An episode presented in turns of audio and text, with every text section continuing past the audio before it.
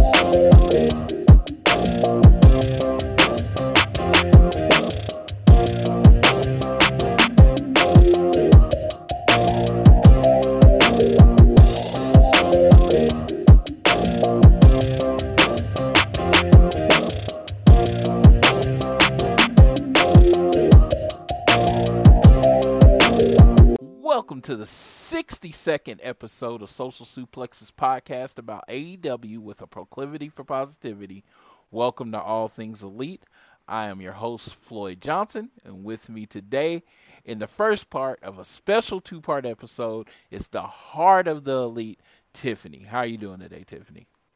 I am great. How are you, Floyd? I am great. Uh, we uh, got a big weekend ahead. Wish I was.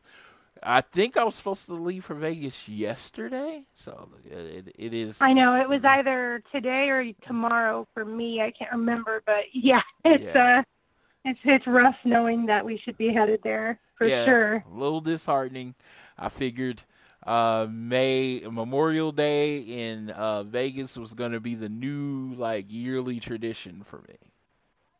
So It it will pick it back up next year. yeah, we will definitely pick it back up next year. We already Uh, have our tickets. So. we are, we definitely yeah. That is cool that we already have our tickets to roll over. I'm excited about that.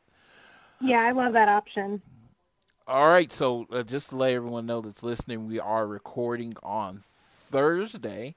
Uh, this is a special two part episode, as in the first part is going to be me and Tiffany. We're going to go over Dynamite from last night, and then we're going to preview Double or Nothing, and then there's going to be kind of a second preview with uh, getting uh, Amy's thoughts. It's just going to be basically getting Amy's thoughts. You're going to get my thoughts in the first section.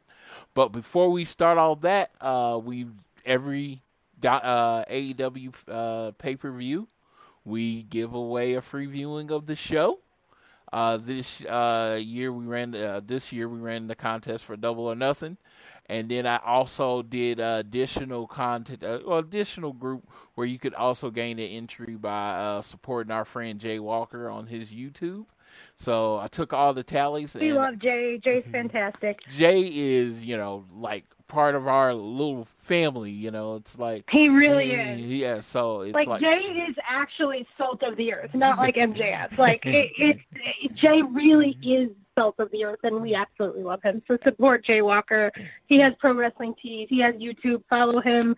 Buy his stuff. He is great. yeah, he's a good dude. So I was like, hey, give out an e- extra entry. So when I was going through the entries last night, I was like, man, I'm gonna make sure do something special so we can encourage people to continue to uh, st- support our show and can p- continue to get in the contest and know there's winners, I went ahead and pulled two winners.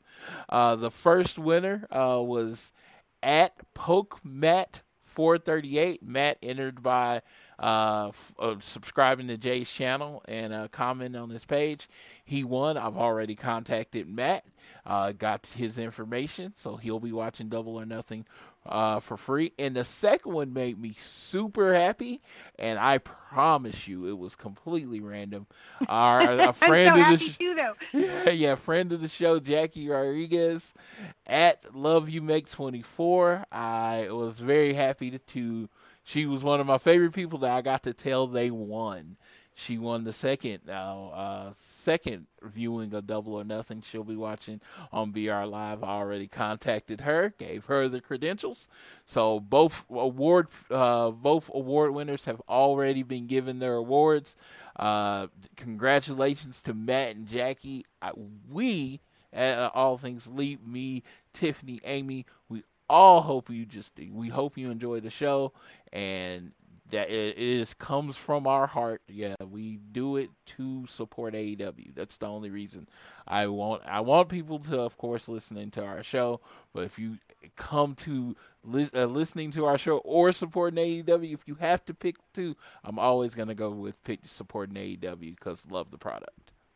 Yeah, and if you didn't win, um, just try next time because, like Floyd said, we do this every pay-per-view. But make sure you still order the show because we're going to be talking about it here soon. But it is a absolutely ridiculously stacked card that is going to be worth double the price to buy it. Absolutely, just without question. I'm so excited for it, and we're going to talk about it. But definitely purchase it on BR Live or FITE TV internationally and support AEW and support them because they, they have not let up once since this pandemic started. Um, they have delivered show after show. People have worked so hard. And, you know, in turn, I know times are rough, but if you are able to afford it, um, I wouldn't pass it up. I think it's going to be well worth it. Absolutely. And that's what's important. And I had talked to Tiffany, and next time we're going to be giving the show away a little bit earlier. So you can, uh, so uh, as you, so people wouldn't be waiting on us to decide whether they're going to buy it. So we're going to be giving away a little bit earlier. It wasn't even something I thought of, but that's why it's good to have good partners because they think of things you don't think of, which is great. Exactly. Go back and forth to help each other out. yes. All right. And this episode of the show, as always, is brought to you by Power Slam TV. Uh, use the code Social Suplex at powerslam.tv and get the first month free. Just know there's over 4,000 hours of content from wrestling brands all around the globe. And I'll give us our give you our socials. Uh, please support us by following at AT Elite Pod, at Social Suplex, at Phoenix AEW, and last but not least, at All Elite Tiffany on Twitter. Uh, make sure you're following to get the news from our page and her page, and make sure you go to YouTube and follow Heart of the Elite. That is Tiffany's YouTube page, and that that is our great companion piece to our show, and it gives you all the information that she gets into Perfect. All right. so what we're gonna do? I was like, we're not generally we go through the whole week, but because we're trying to, we got kind of a lot to cover. We're gonna condense it. We're just gonna talk about Dynamite from last night and a uh, Double or Nothing preview. So Dynamite from last night started pretty hot. Uh, we had uh, we kicked off with Moxley versus Ten, aka Preston Vance, in a non-title match. What did you think of this match, Tiffany?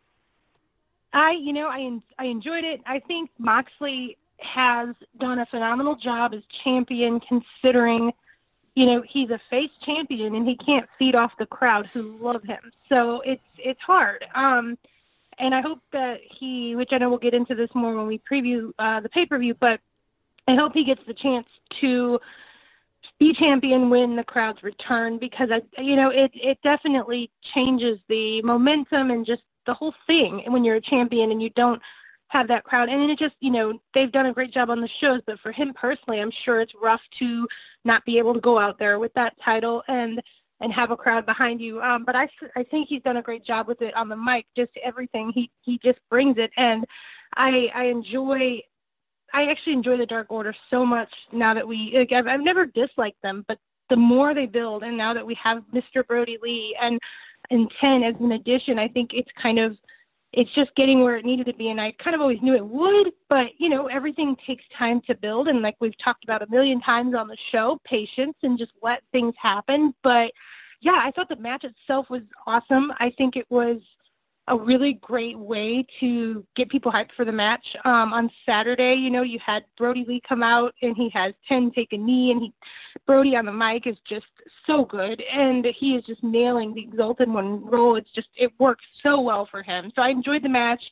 And then after the match, we saw kind of a, I don't know if he broke his arm, but he definitely, uh, Moxley put Ten's arm into a chair and kind of definitely uh, Brody Lee sacrificed 10 to leave still holding Moxley's title. So I thought it was a really, like you said, it was a hot start to the show. Definitely builds that title match. Um, it was a great opportunity for 10 to get out there with Moxley. So that's awesome because he's still such an up-and-comer with a ton of potential. So, yeah, I thought it was a great way to start the show.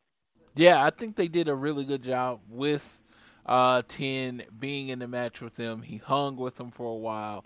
I, they definitely see some a bright future in uh, 10, uh, especially as the, the right hand man of Mr. Brody Lee. Uh, loves him that, or Mr. Brody, as he likes to be called.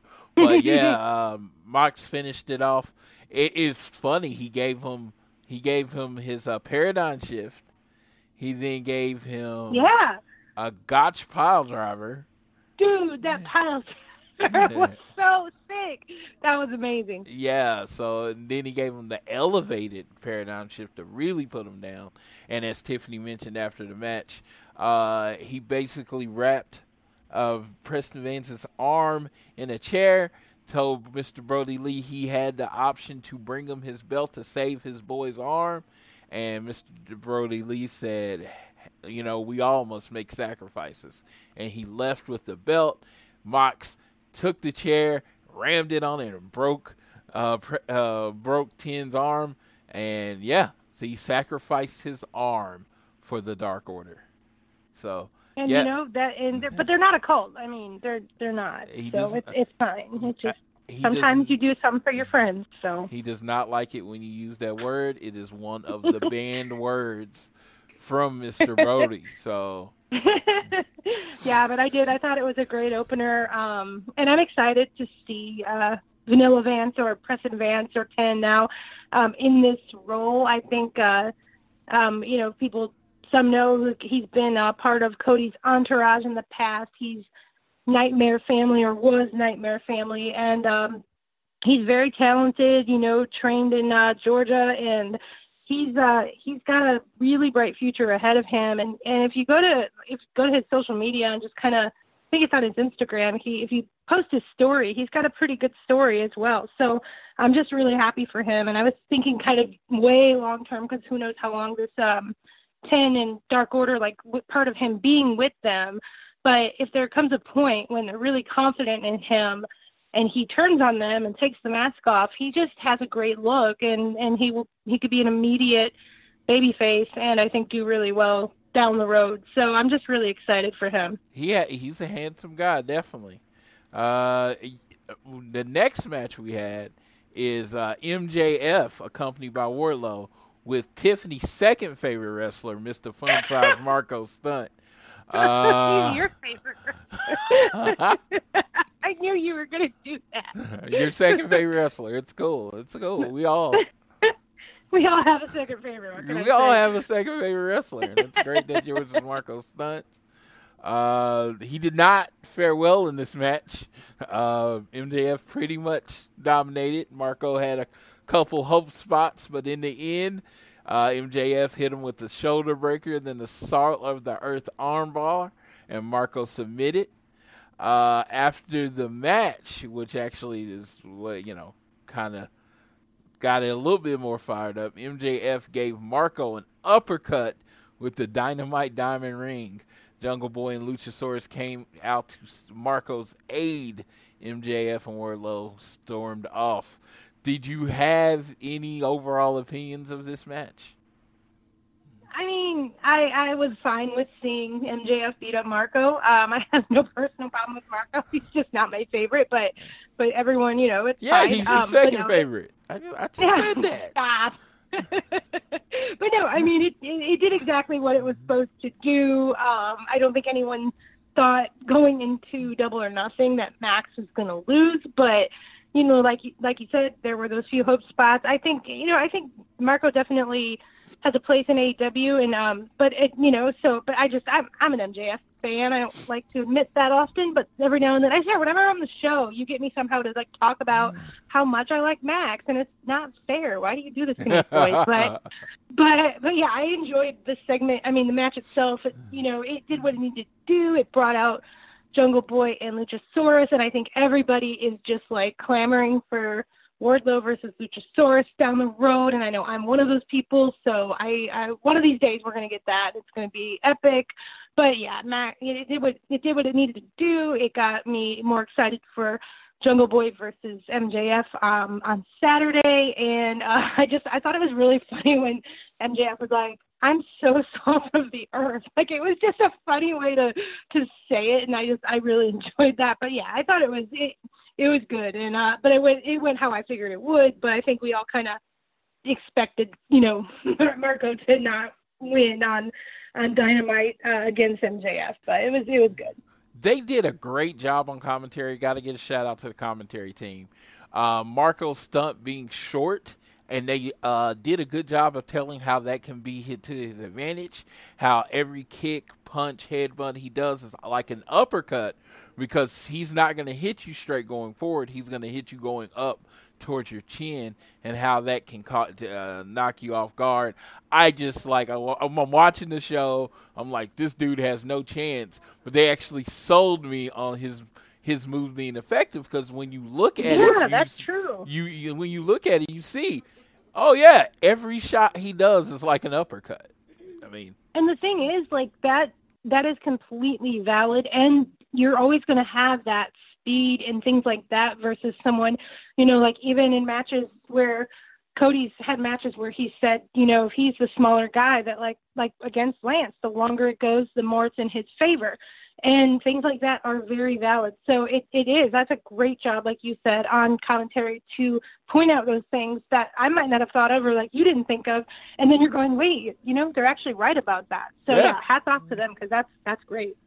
And the next segment is a segment some like 20 something years in the making. Uh, one of Yeah. the best two people on the mic in wrestling. We have Jake the Snake Roberts and the Nightmare Family head coach Arn Anderson. They join Tony Schiavone in the ring to discuss Saturday's match between their clients.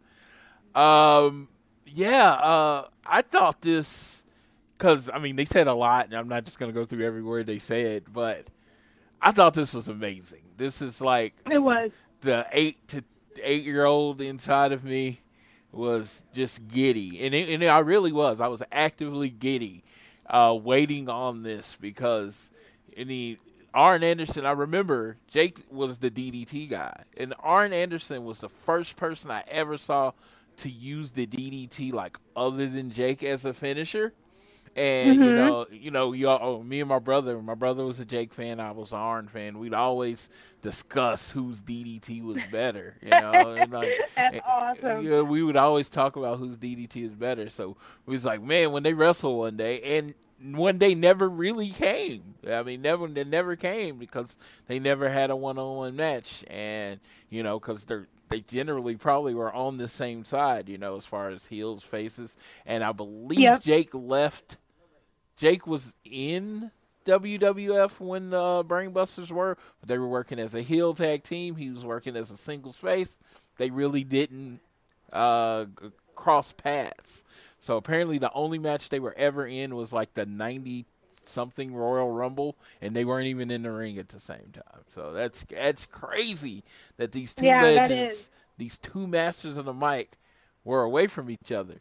What did you think about the segment? Did you have any like memorable lines that they said? I'm I'm gonna cover this more as an overview than like a line by line. So, what do you think? No, think? you're good. Um, I well, I thought it was awesome just because, like you said, you had two of the absolute best in there, and I'm just, you know, Arn has just been so cool as the coach of the Nightmare Family. I enjoy when they do like the coach's corner. He still has it. Just hearing him talk, I just I always enjoy that. I know Arn's your guy, but I really do enjoy him as well.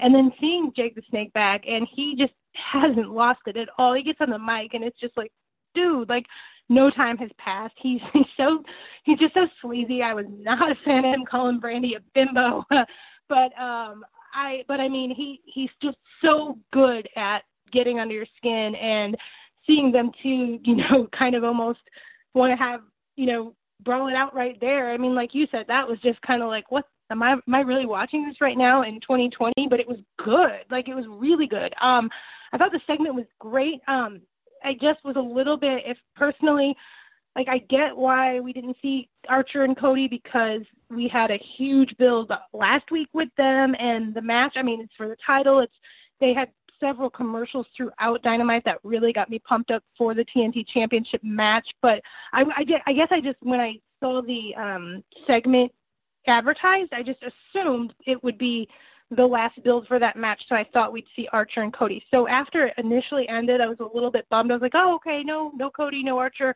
But I, you know, as I got further away from it and rethought it, I was like, well, for, who cares? Because the segment was great. Everyone's already so hyped for the TNT Championship match. And I mean, it and the, the segment was just good. Like seeing two of the best on the mic, and and then poor Schiavone in there, and you know, it, it was it was a it was an excellent segment, and I have no complaints. Um, I just initially was like, wait, I thought for sure we'd see the, you know, the Cody and Lance come out, but it didn't hurt the segment at all. It just surprised me a little bit, but it was great. You know what? I, I, you know, I can to build on that. I was missing that fire, that internet meme worthy, that video going around Cody go home promo. Yes, thank you. Like I, I know. I was me too. That's like a given on Yes. a dynamite before a pay per view. Yeah, you know, and it's usually like really hot, and Bleacher Report sharing it, and ESPN sharing it because he cuts and the, Rock promo. complimenting it. Yeah, yeah, and it's just like, huh?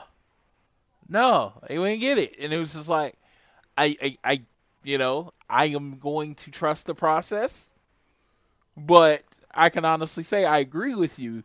That felt like that was missing.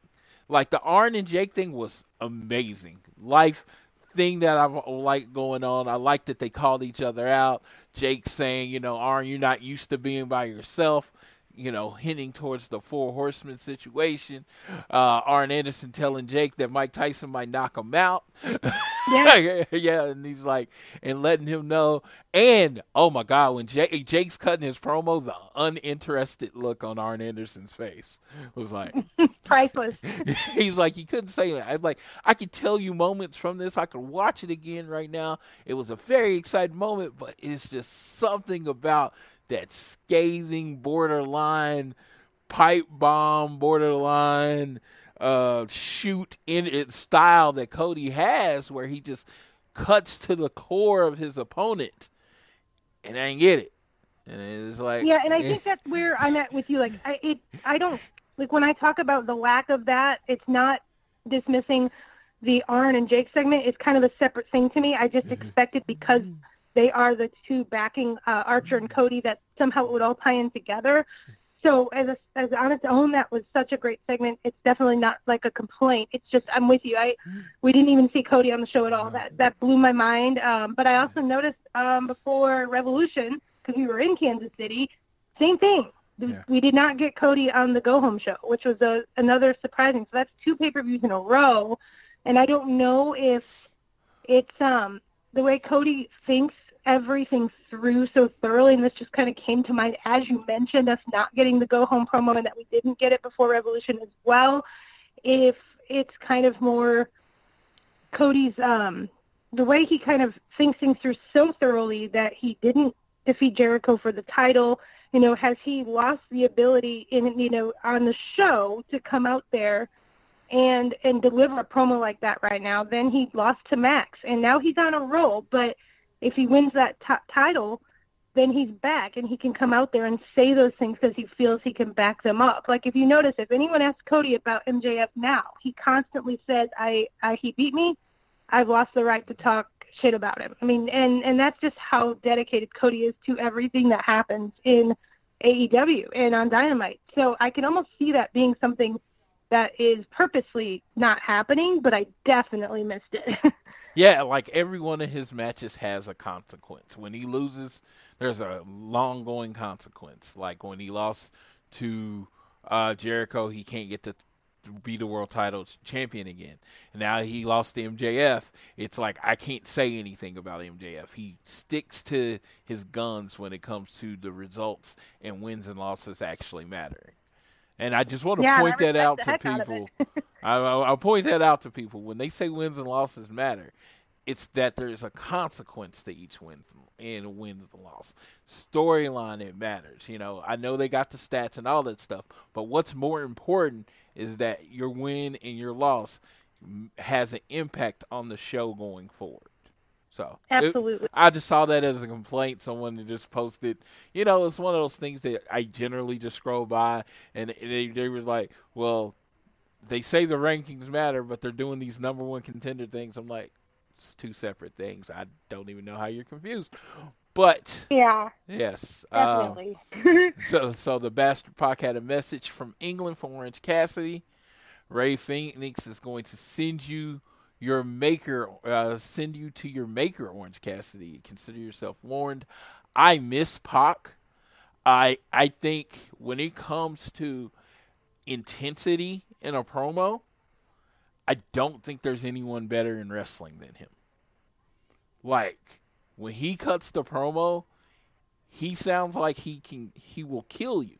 Like he could say He hi does. to you and it sounds like a threat. it's just like and that is Yeah. that is talented. It's like no matter what he says, this sounded like like you know what? I'm sending Rey to take you out. Not to win the match. We don't care about that. I'm sending him to take you out. Uh, then we had Orange Cassidy uh, escorted out by the best friends, but they left. And then Rey Fenix, uh, Pentagon. They mentioned during the uh, mentioned during the show that Pentagon is stuck in Mexico. They have a travel ban, so he can't make it. Of course, the Bastard Pac is stuck in England. They they have a travel ban, so that uh Death Triangle is uh is uh, just one person right now. But uh, hopefully that all gets resolved soon. But then they went on to put on. I I don't want to understate it or overstate it. I felt like match of the night, an amazing match. It really was. it was just very entertaining. It's like Orange Cassidy was doing his thing with the pockets, and then you know he kind of got pissed. Yeah.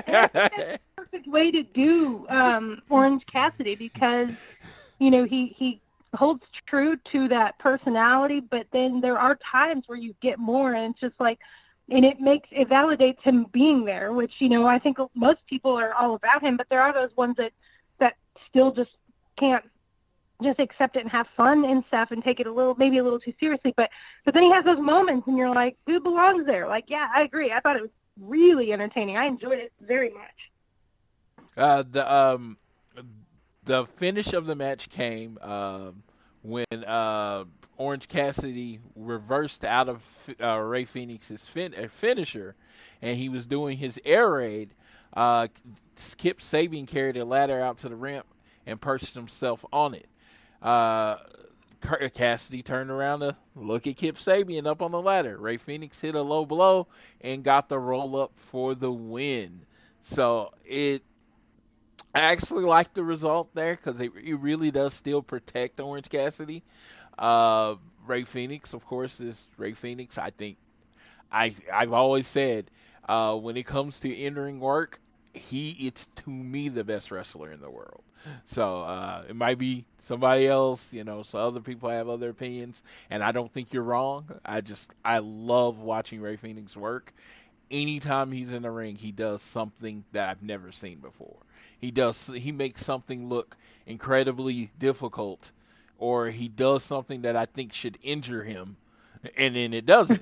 and he did that in this case because after the Yeah. match, uh, as you might expect with a match that features nine people, uh, there was kind of a Donnybrook. Frankie Kazarian Scorpio came out to uh, check on Orange Cassidy. Uh, Jimmy Havoc uh, went to aid Kip. Things broke down into a brawl. Uh, Colt Cabana uh, springboarded off the ropes. They uh, they actually in the review we missed something. Rey Fenix does this springboard moonsault, and literally no one t- doesn't touch anybody. yeah, it was beautiful, and he just floated down. But man, he he definitely went back right to the. no one caught him. Uh, no one got in the way. It was it was the wrestling equivalent of an airball, but it looked Yeah. painful.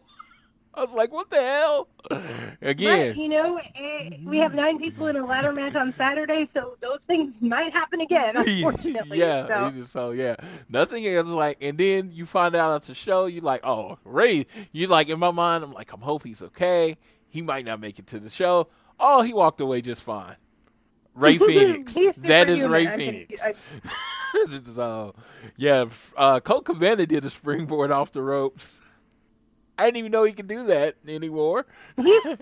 Cool. I know. I thought the same. I mean, I, I've really, I've been a fan of Colt Cabana for years. Like I, you know, I'm originally from Northwest Indiana. I, I did all the ROH and like indie shows in the Chicago area back in the day before I moved to Kansas City. Very much a fan of Colt Cabana, and um, I mean, but you know, I as you get away from certain promotions, not like on purpose, but you know, I didn't know he.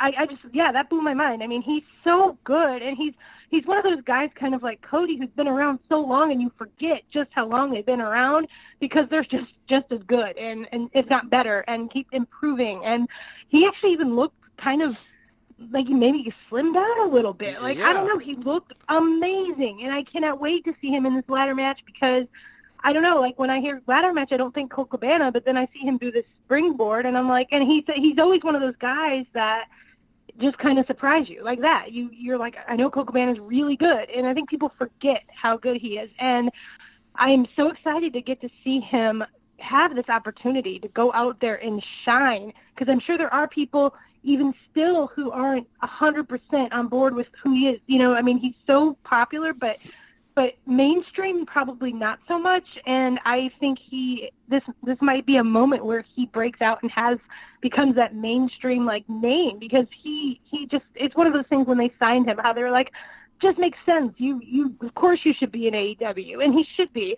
Um because even if he wasn't completely uh like you know right in the movement with like Cody Matt and Nick and everybody he was still doing those things on his own so bringing it together just makes sense. And he's just so great. So I, I'm really excited and I thought that yeah when he came out and did that I was just like what the heck? Like that that was amazing. Yeah, uh, he's one of those guys, and like I said, I've seen him remind people that he's a wrestler, and it's just like yeah because he's and it, you- it, it, it, it's more of a Doesn't even have compliment than anything because he's so good at everything else. When he's a commentator, a backstage guy, the comedy guy, he's so good at it. You real you forget that you know just in the- in the ring one on one, he can wrestle really well. So Yeah, that's so true. Yeah, so I like I said, I just forgot how athletic he can be, and it's like it was pretty cool seeing it. Then we had so they're all Wait, gonna real quick. yeah Are, where, are you moving on to the next match, or are we still? Because I wanted to talk about real quick the Pac thing at the beginning, if, Okay, before we go move for it. completely on. I just wanted to mention because I, I always enjoy Pac, but I have to say that he's never like if I make a top ten list, he's never on it. But it's not that I don't like him, but I have to say, and I think this is something in general that's going to be. Um, I always try to find the positive in everything, and the positive of the pandemic and the effect it's had on wrestling is when people come back that we haven't seen in a while, I think it's going to make you appreciate them so much more. Even if, like I said, I, I actually, there's no one in AEW that I, I don't like, that I absolutely hate or like, you know, I don't hate anybody. But, but I mean, you know, he just wasn't someone I would put on my top 10 list, I, even though I enjoy his matches. But when they, when I saw him and I, the Death Triangle and just all of that, I was so excited because I was like, oh my God, that's, like it i we haven't seen him on there in a while and and, and just referencing the death triangle because it just started to get going and then all this happened and there were travel bans and and stuff so it it just i i thought it was awesome it was and like floyd said you know he he could say the nicest thing to you and still sound like he is going to kill you. So he's so good, but it just it made me appreciate him all the more because we haven't really seen him. And I, I think you know, in terms at least of wrestling, if there's a positive to come of the fact that we um, haven't been able to see people on the show, which at, we'll get towards the end of the show and we talk about the end of Dynamite. There's uh, even more of that, but even people that you wouldn't maybe have necessarily on your top 10 list, even if you like them, you're going to feel that much more excited because that's how I felt. And I also felt that way when I saw Butcher and Blade in the uh, in the audience. I was like, dude, Butcher and Blade. I was so excited. So,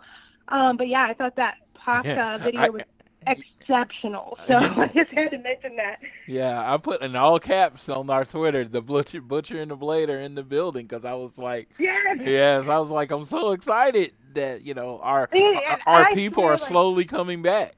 Yes, and it's just it just makes it exciting because you know you it really does. Absence makes the heart grow fonder, and when you in wrestling, I think we take a lot of things for granted, and I think this as you know I'm hoping in general you know there's that this will make a lot of people more appreciative of things um, moving forward. And I think not just in wrestling, but since this is about wrestling, we're talking about that. But I also have to say real quick, just on a personal note with Floyd and I, that I, I I definitely think when we met uh, Butcher and the Blade and the Bunny in Kansas City, like I already thought they were they were already growing on me, and then they were like literally the nicest people ever, like hugging us and just smiling and so nice that I just like immediately grew fonder of them after that. So I was just so excited to see them uh, in the crowd on last night.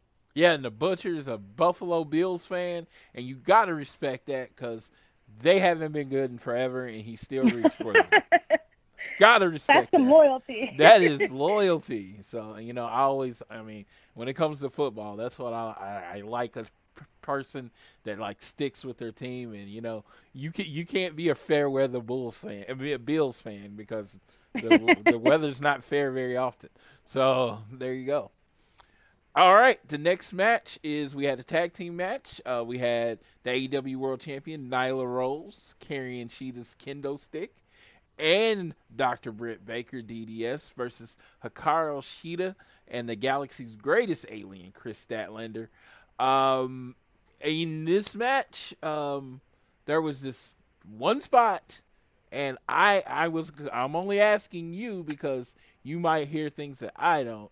But when they uh, did the hip toss to Nyla in the corner, she looks like she landed pretty nastily on Britt's knee. Have you heard anything about Britt's status? I have not. The only thing that I, and this is, I, I, can, I don't want to use this as any kind of like hope because I don't. I'm hoping Britt's okay. I was really worried because we saw Doc Sampson. She was on the ring apron. He was over there during the match talking to her.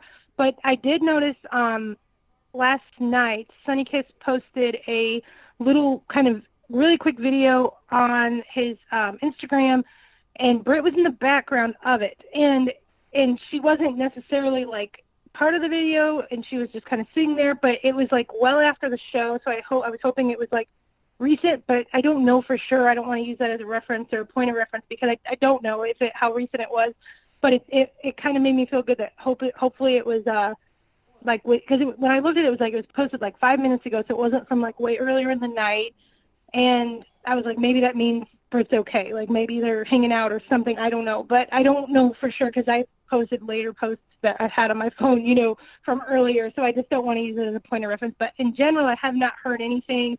Um, I they did do the rundown of the matches for Double or Nothing after this match, and they did not take away or mention anything when they showed the graphic for Britt's match. So I'm just hoping that it was just one of those in the moment, like a, you know, where it felt really bad, but it wasn't so bad. But um, in general, I've looked. I haven't seen anything reported. Yeah, um yeah, when I saw it, I like I did not see it or like I saw the move happen, but I didn't see how she landed. Actually, Same here. Yeah, it was people on messengers like, "Did you see that? Did you see that?" And I'm watching. I rewind it like 30 seconds, and I'm like, "Oh!" And you know, I make the make the uh, crazy face. You know, like, "Oh my god, that Yeah. looked like that hurt." Uh, and yeah, so of course you have in all the fandom, you have some people extreme that she had to tear an ACL. I'm a more positive person, so I'm hoping you know it's not that. You know, I hope it's nothing uh, that'll keep her out too long. Uh, Britt's probably on one of her. I don't want anyone to get hurt ever, but she's probably on one of her hottest streaks as a wrestler right now. Her character is Yeah. hitting all the right notes. So this would suck if this was the, all, all injuries suck. Don't want anybody hurt. I want to make that clear. But it, especially right now with how hot she is, as far as her character and how much it's getting over, it would suck for her to get injured now. Yeah, the timing would just be just make it all the worse and I'm just really, really hoping that it's nothing serious and in the moment it just felt it. Um, so hopefully we'll have an update on that soon. But I did like I said and again, you know, it was live, so, you know, they were probably still seeing what was going on, but I was really hoping like I felt a little more confident when they ran the graphics and advertised the match, uh, you know, with Britt's match for double or nothing. So I'm hoping that's a good sign.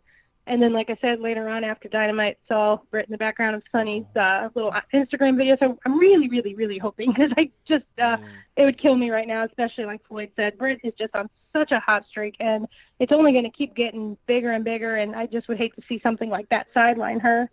Yeah, uh, yeah. We will retweet it, send it out on Twitter. Make sure you're following uh, the All Things Elite Twitter and Tiffany's Twitter. You'll get the update as soon as we see anything because we're always on Twitter. so Yeah, yeah. I I am constantly uh, making sure I'm staying. I don't. I try not to miss a beat. So Yeah, yes. Match ended. Nyla uh, pinned Shida with the uh, Beast Bomb.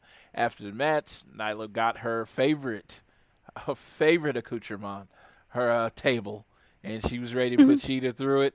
It actually worked against her in this case because uh, Statlander uh, jumped in to try to assist. Shida then suplexed Nyla off the top rope through the table. So Nyla got a little taste of her own medicine leading into their title match at Double or Nothing. Holy Shida. Yeah, yeah. I was like, I- so she I- is surprisingly strong. And also, I want to say um, Kris Statlander as well. When she had Nyla up on her shoulders, I was just like, dude, like, I was so impressed. And then, yeah, that superplex from Shida. I, I 100% want Nyla to retain the title. We all know I love Nyla so much. I, I kind of like the Moxley situation. I don't. I want to see her have a run more with the title where she has the opportunity to be in front of the live crowd.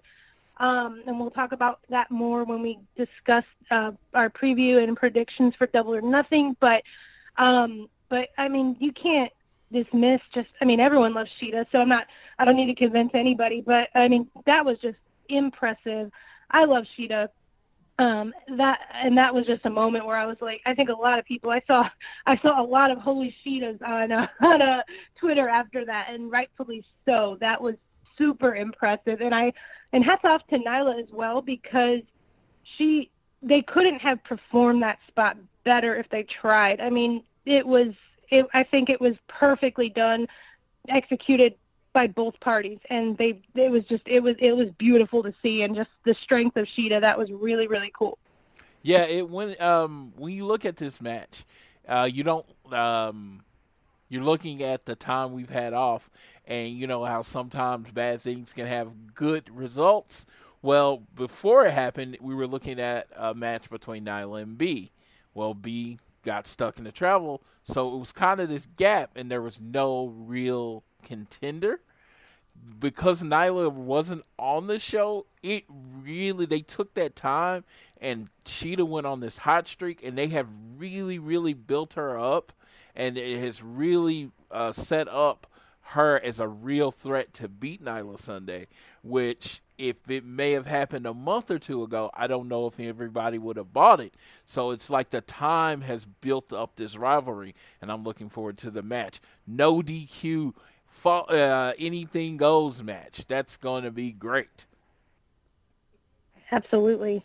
All right, so we get uh, Alex Marvez interviewing Jon Moxley in the back, and he says Brodie Lee is going to sleep, and he'll- he'll have lost the match and whatever power he thought he had. It was nice knowing you. Uh, Brodie Lee, I said early in the night that he needs to win this match.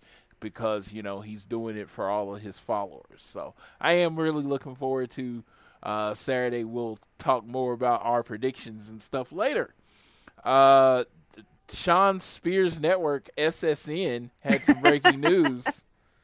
Uh, Spears claimed Dustin Rhodes has retired. Uh, Fake news. Fake news. and then he asked why the chairman of the AEW doesn't have a match at Double or Noth- Nothing. So he challenged Du- uh, Dustin to a match this Saturday.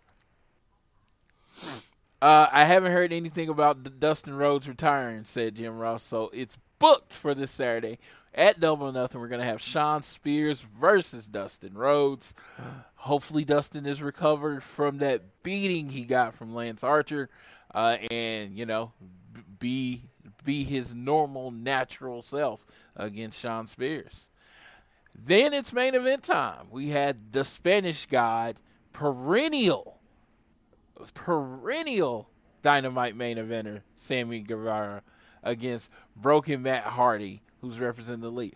I was just thinking, like, if you take like the elite out of it, I don't think any, you know, other than maybe Jericho, I don't think anyone's main evented Dynamite more than Sammy G.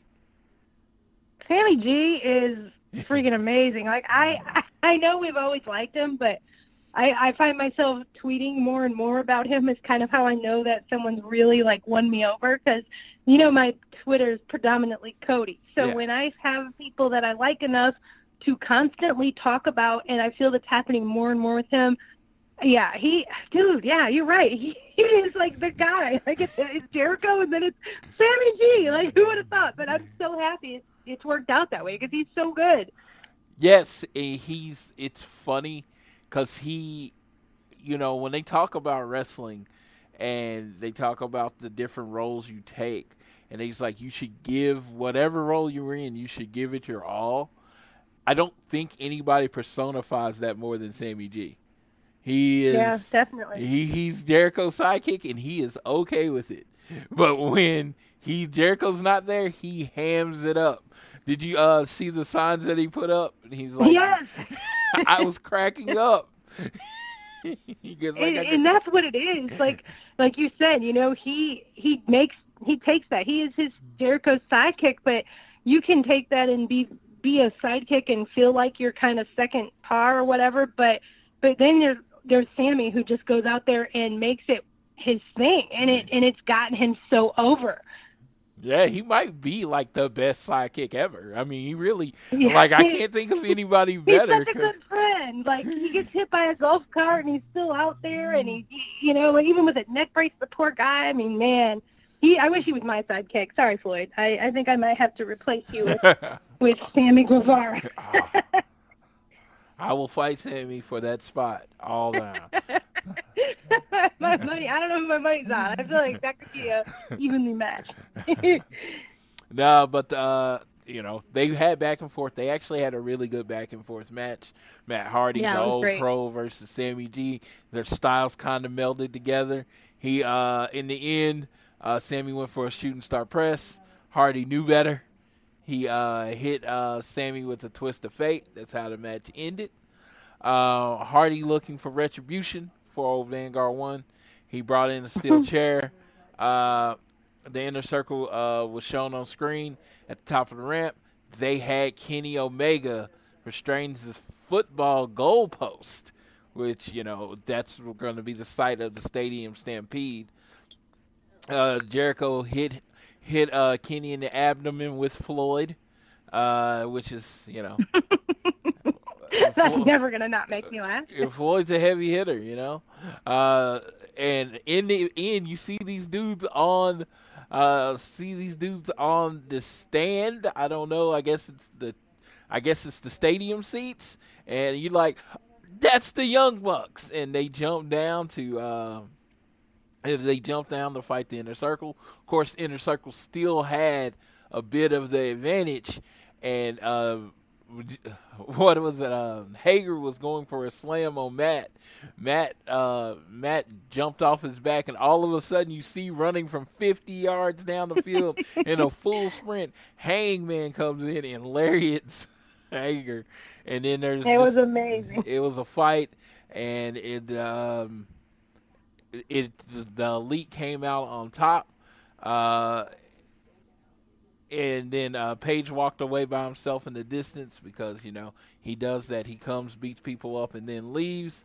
And yelled for uh, Hardy yelled at him, "Come on, Page!" But the thing that made me laugh is somebody posted that uh, if you watch BT this week, you you'll get the reference. If you don't, someone says it was like uh, Hangman ran from the roo- ran from the woods of Virginia all the way to the all the way to the stadium just to Yes. clothesline Hager. Well, it was worth it. yes, yes, uh, it was it was awesome. Uh, that was the go home episode of Dynamite. I, I thought it was a very solid episode. I think I thought it did everything it was supposed to do. Yeah, I agree. I was uh, thought the main event, um, like we said, great match. Kind of was like low key hoping that that was how we would get the uh, the closing is the return of the elite, and we did. I was so excited.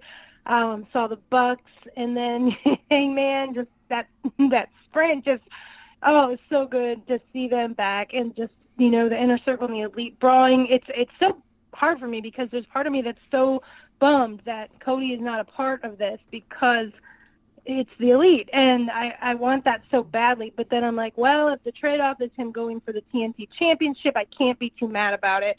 Um so it's it's it's not a complaint just one of those moments where I because I love the elite so much and I enjoy Cody with them so much but it's just not you know the place for it right now. But oh man what a great episode. I thought it perfectly built to double or nothing. Um, it got me excited. And uh, yeah, I, I thought it was, I, I, like you said, it, it did what it was supposed to do. I feel like if you watched, if you were on the fence for some reason about Double or Nothing and you watched that show, you're going to be like, God, I got to get this. They're going to be fighting in the freaking football stadium, and and that's just the beauty of of our guy TK. Like we have we have a lot of things uh, to our disposal to use that that is uh, really unique. So that's going to be a lot of fun to watch. And I know we're going to get into Double or Nothing now in detail, but yeah, I just had to say that was a great main event. And the ending, seeing the Bucks and Hangman back was just, I had goosebumps. I was so excited. So that was a great, great way to end it. All right. So, this is the first of our previews. Again, on the first part, you will be getting me and Tiffany's thoughts on what we think are going to happen in pay per view. The next part, where you hear Amy, it'll be just her thoughts because you won't need to hear my thoughts twice at that point. So, so at the buy-in, uh, number one contenders match for the AEW World Tag Team Championship, which is you know, I think this will be the first pay per view since they were introduced that the tag team titles won't be on the line. Uh, the champions will be a little busy in a stampede. Yes. Uh, but it will be Private Party versus the Best Friends. You do not have to predict if you don't want to. Uh, it's just what do you what are your overall thoughts on how the match is going to turn out, and if you have a prediction, give it to us.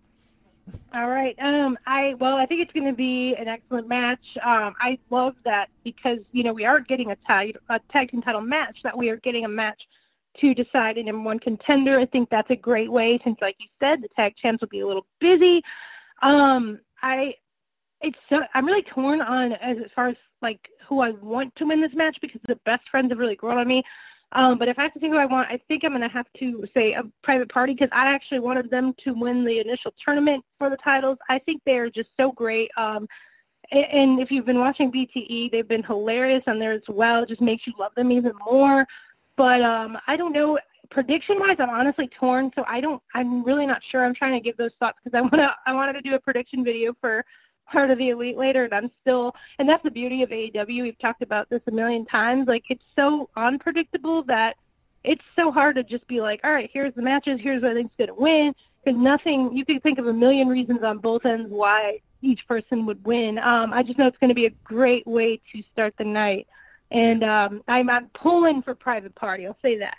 Yes, uh, one of the staples of AEW, the one of the things that I cry, uh, I yell about, and I yell to the masses, to people that have never watched wrestling. No one does the opening show tag match better than AEW. It's just Now you got Private Party. You got the best friends. They're gonna tear it down. You got Orange Cassidy in the corner of best friends. I think I think we got to go with the best friends. I think I think they're hot right now. You know, I do love Private Party. I want to hit. I want them to hit that gin and juice because I love Private Party. But I just think it's the best friends' time right now. I think the best friends are gonna get get the win at the buy-in. So yeah, the buy-in is on BR Live and it's free. So if you're on the fence about ordering it, check out the buy-in. I guarantee you, you watch it, you'll want to drop the money for the show. If you know. So I'm just telling. Make sure you They're gonna tear it up. yeah, it's gonna check it in. I think the buy-ins at six starts at six on BR Live on pay-per-view. I think it's six thirty. They said. six thirty. See, that's why I you're think here. yeah. That's why you're here. See, you catch me. You catch me when I'm messing up. Six thirty p.m. BR Live. Uh, FITE TV if you're international or on your pay-per-view carrier, which I will be watching on DirecTV. Uh, the main card, uh, we got first match, not going any particular order, but I'm going from bottom to top on the AEW website. We got Jungle Boy versus MJF. I think I know who you think's gonna win. I do you now. I think Jungle Boy is gonna win. You you think Jungle Boy is gonna win?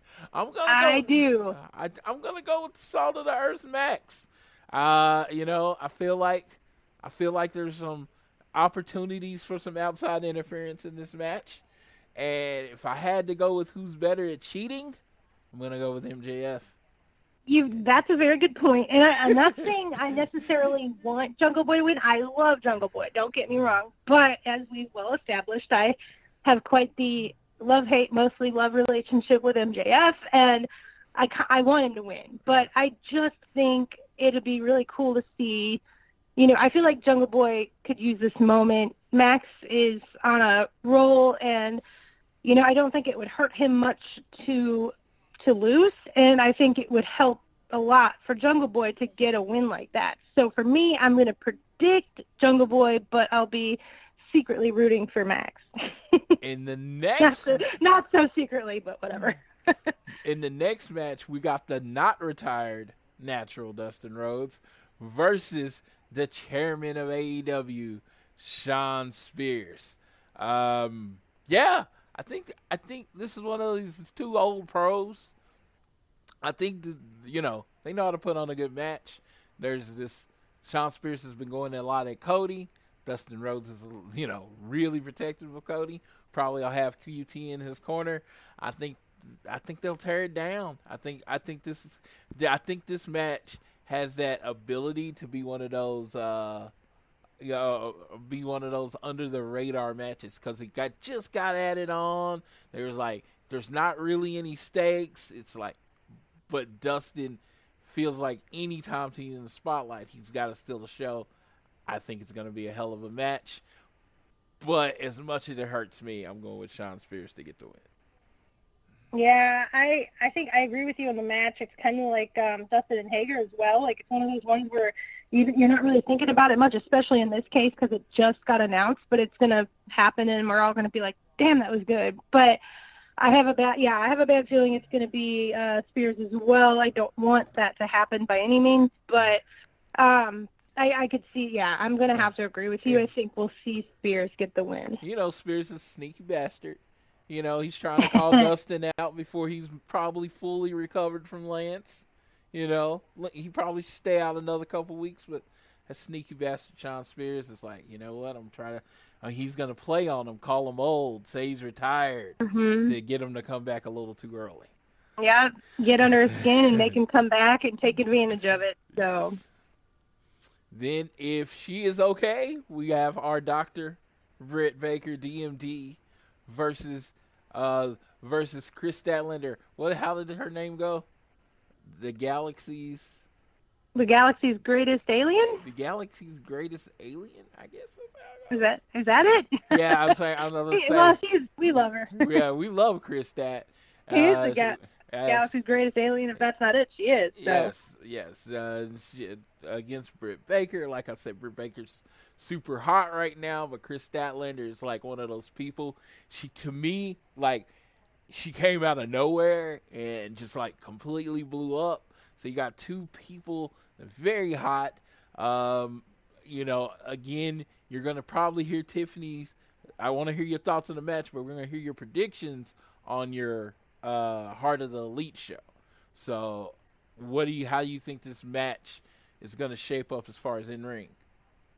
Uh, I think it's, I actually am really excited for it. I think these are two of the absolute best women in AEW and Britt. And like you said, it, you know, Britt, it's obvious. Everyone knows she is just on such a hot streak. But then, like you said with Statlander, same thing.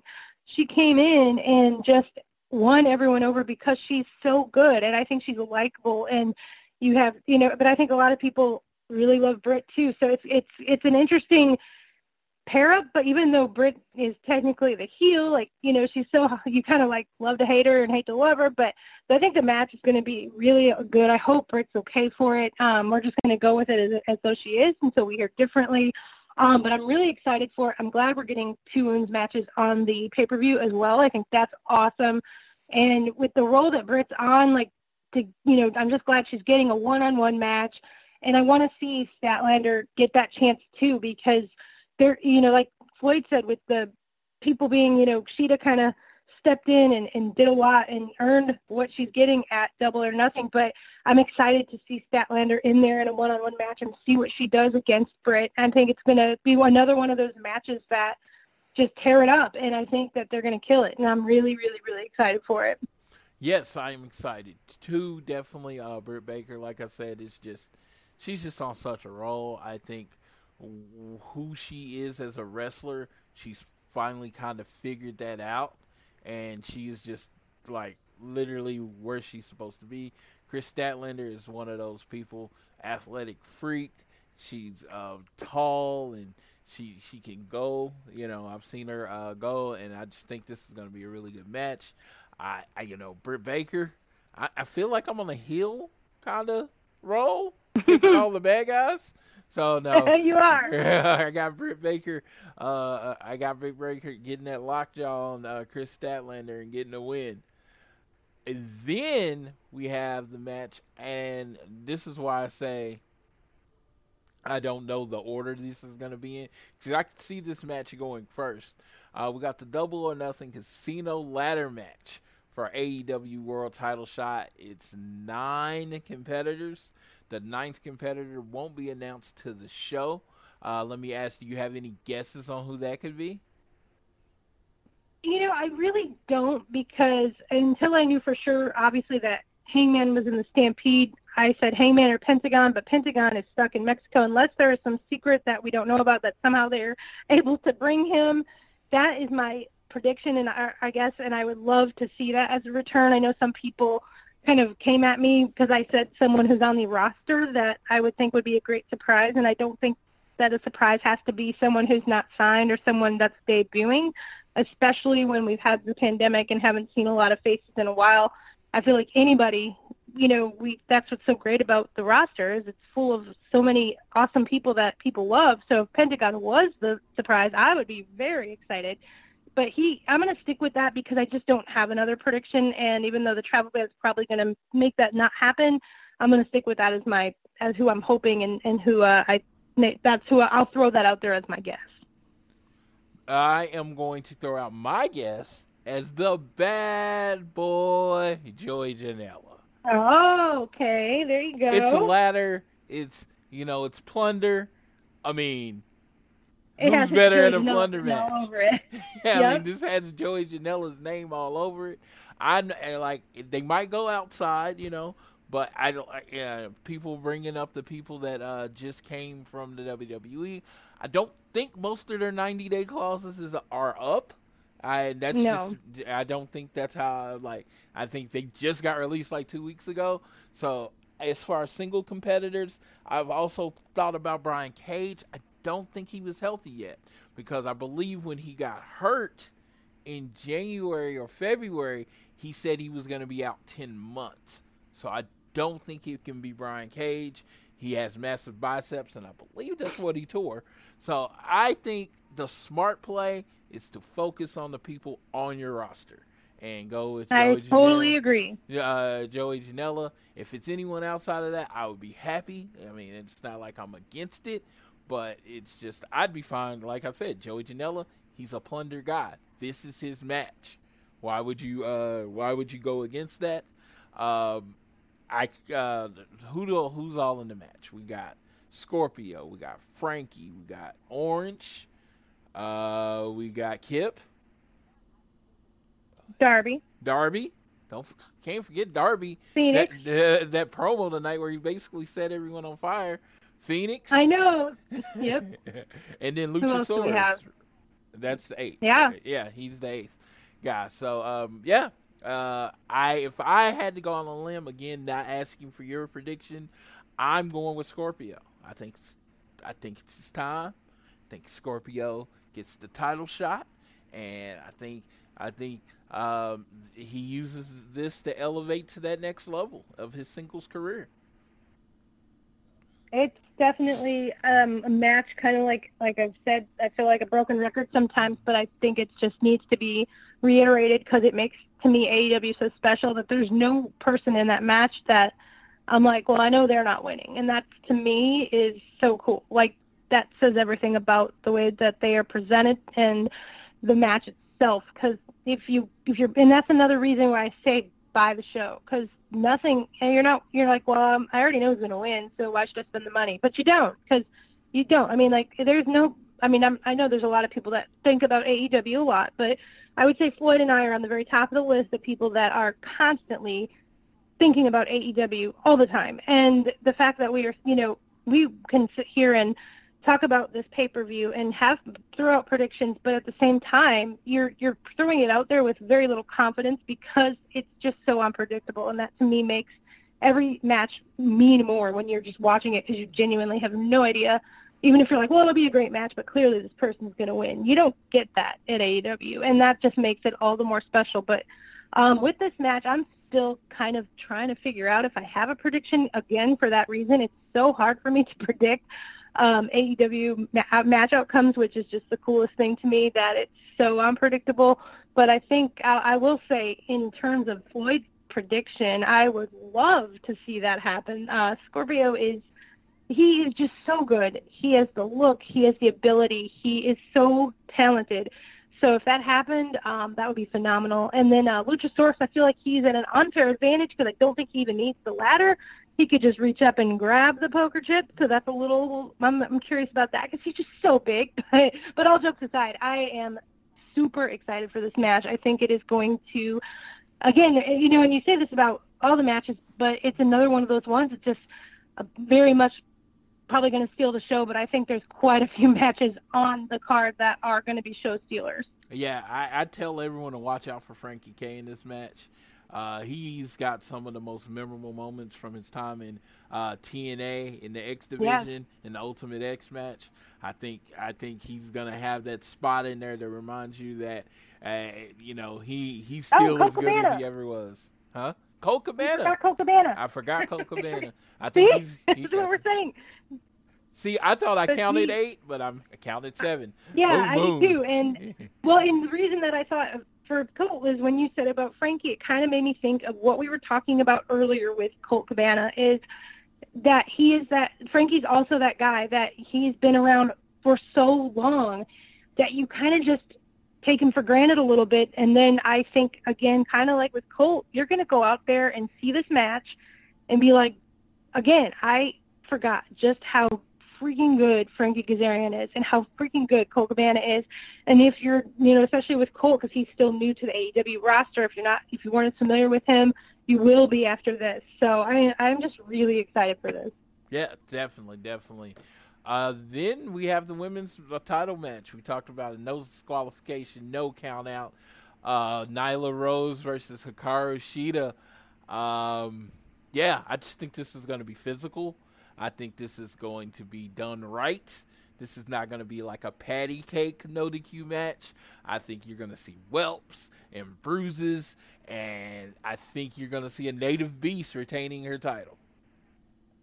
I think you are right. It is going to be brutal. I think that uh, I think Shida. When you look at her, she's adorable. She plays piano. She does cosplay. She sings, but she is also a fierce competitor. And I think it's going to be.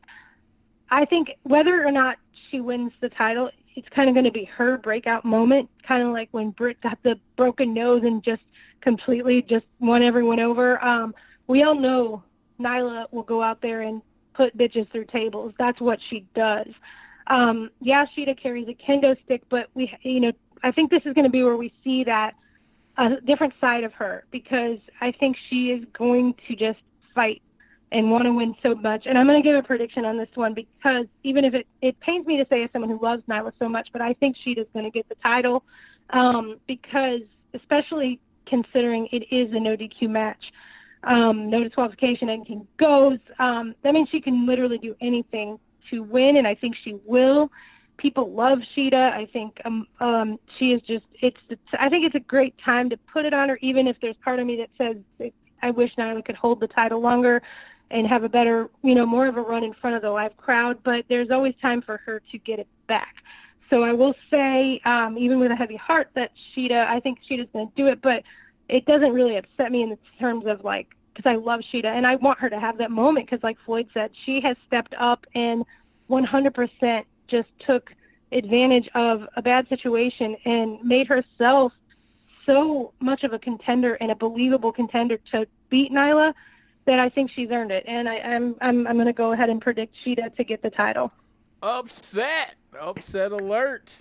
And like I said, like I said, I've kind of been on the heel kick.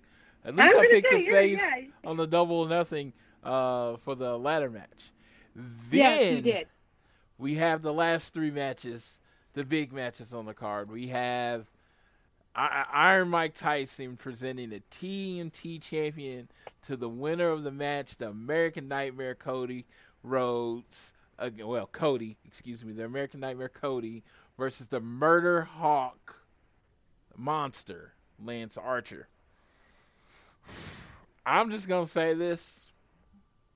I'm not to be biased at all. Cody. He's to figure it out. I Just like he I- figured out I- how to beat Darby. He's going to figure it out. yeah. I I agree. I, it's a this is an, again another one where the it's not predictable at all. I um I I was talking about this match with another friend as well, and I I said you know on one hand people want to say right off the bat, well you know Archer's not going to lose this soon, but you know you got to lose at some point, and I'm thinking further back to Cody. If Cody loses this, what does he do? He can't fight for the world title. He lost at Full Gear. He lost against MJF. He is the face of the company. He is one of, if not the hardest working person in pro wrestling.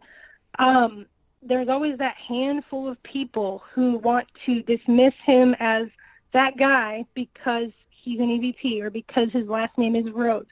You got to get over that. I'm, I'm done. I'm so done with that argument.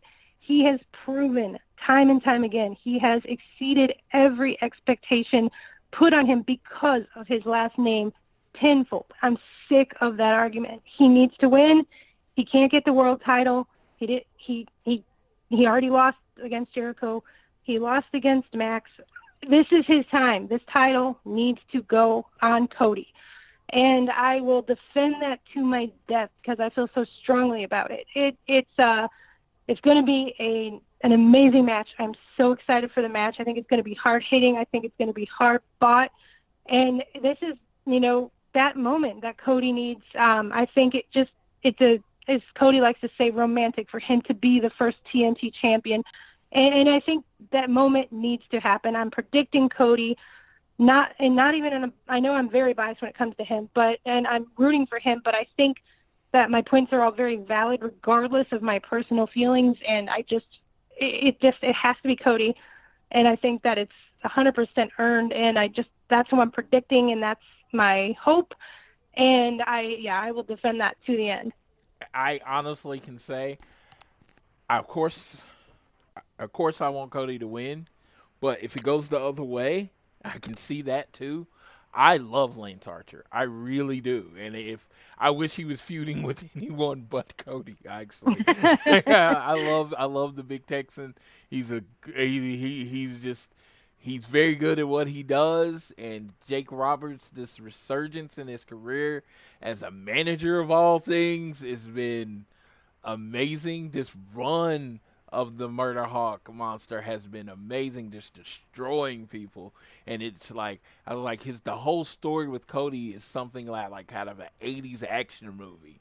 You know, Yeah. This- you know this this guy just has a problem with you. You don't even know why, and he's like gonna beat up your whole family. And it's like now Cody's. This is the final scene of the movie, the fight scene that you've been waiting for.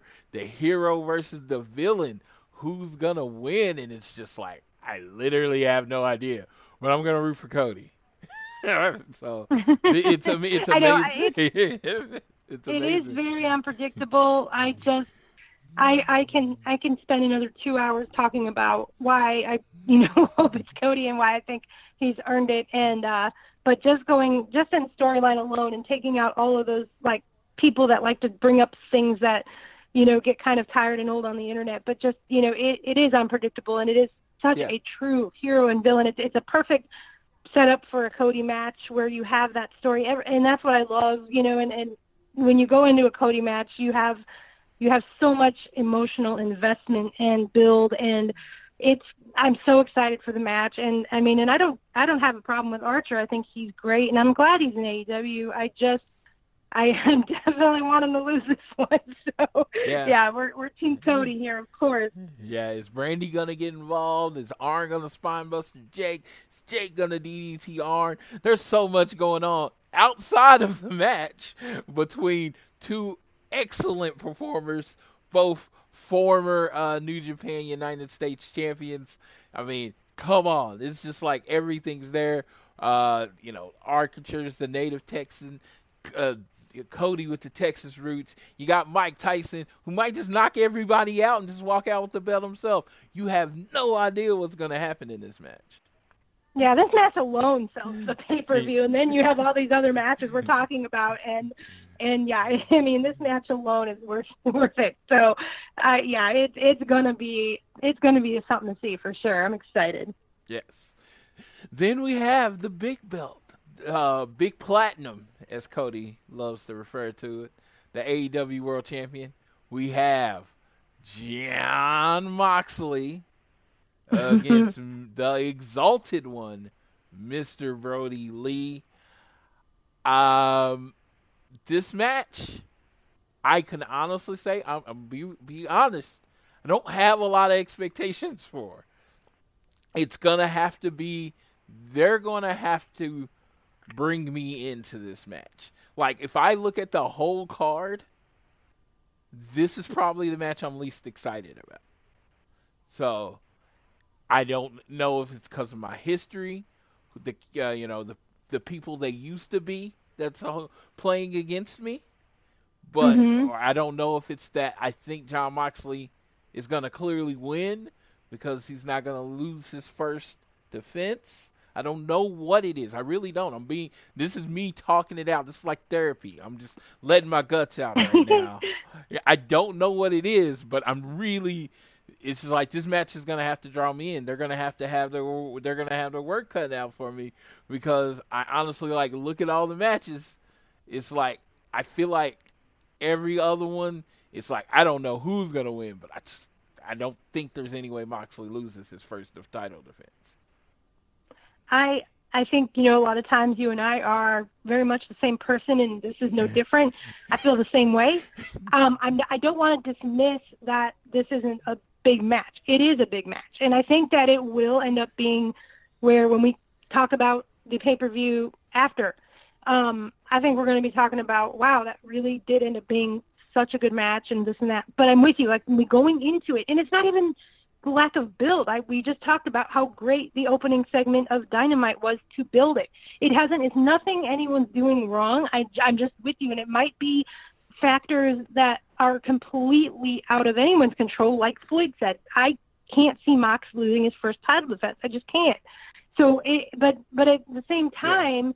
It, it doesn't even make it predictable because you, with AEW you just don't know. Because So I didn't think Moxley even- was going to beat Jericho. I didn't. I did not think. Yeah, I didn't either. Yeah.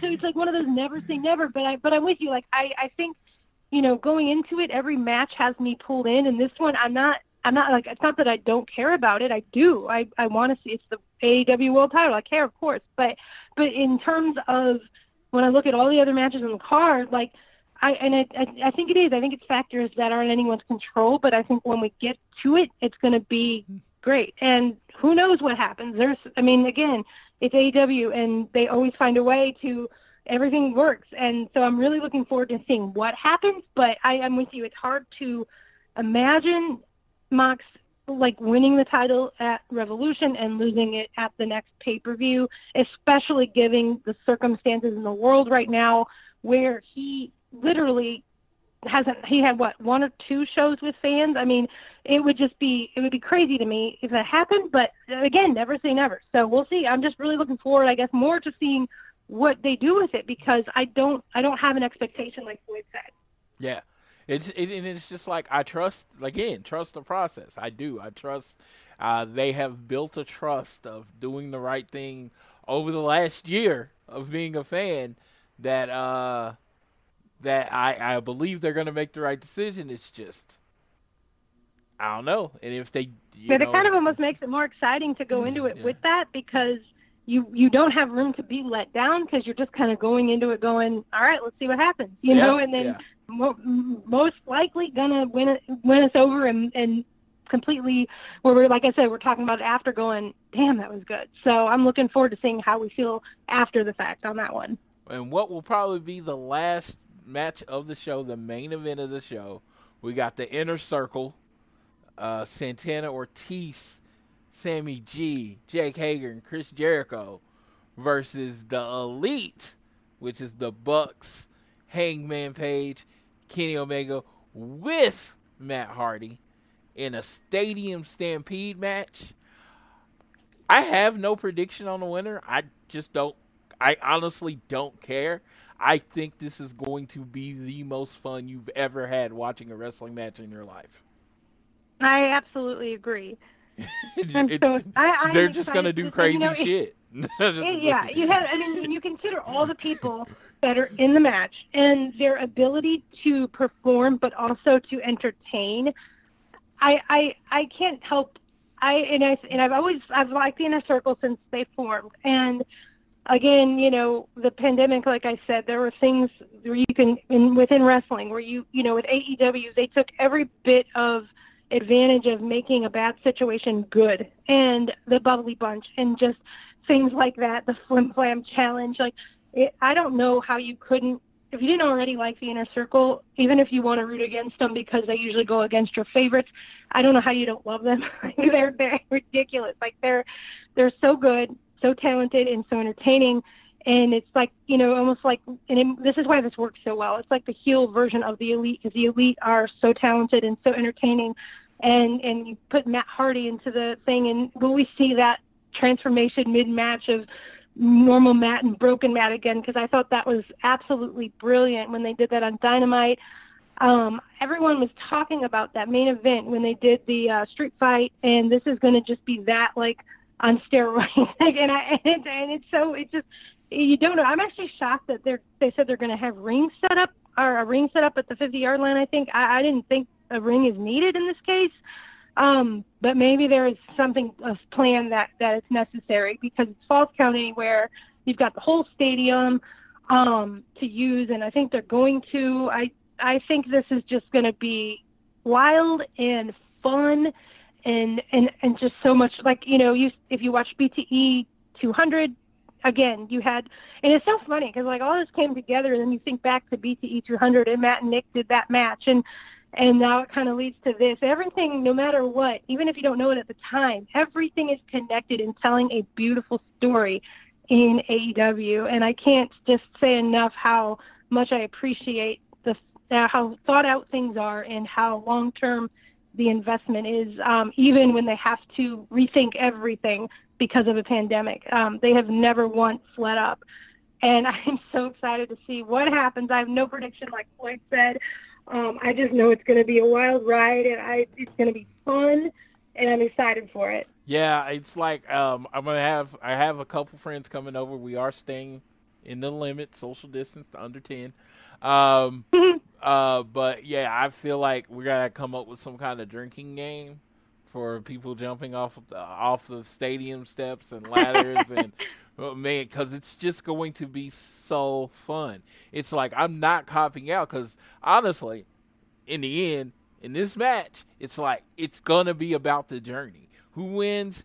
You know, you know AEW is gonna build on it going towards the future, and it's gonna be perfect. It's gonna be great. Good lord, what is Kenny Omega? One of the most creative minds in wrestling, and he has a whole stadium to play with. I know. I can't even imagine the things he's thinking of doing. Right? Yeah. it's gonna You- be so great. Yes, you've seen Matt and Nick uh, when they basically stuck at their house and they do BTE to uh, BTE 200 and put on a hell of a match. They have a whole stadium to play with.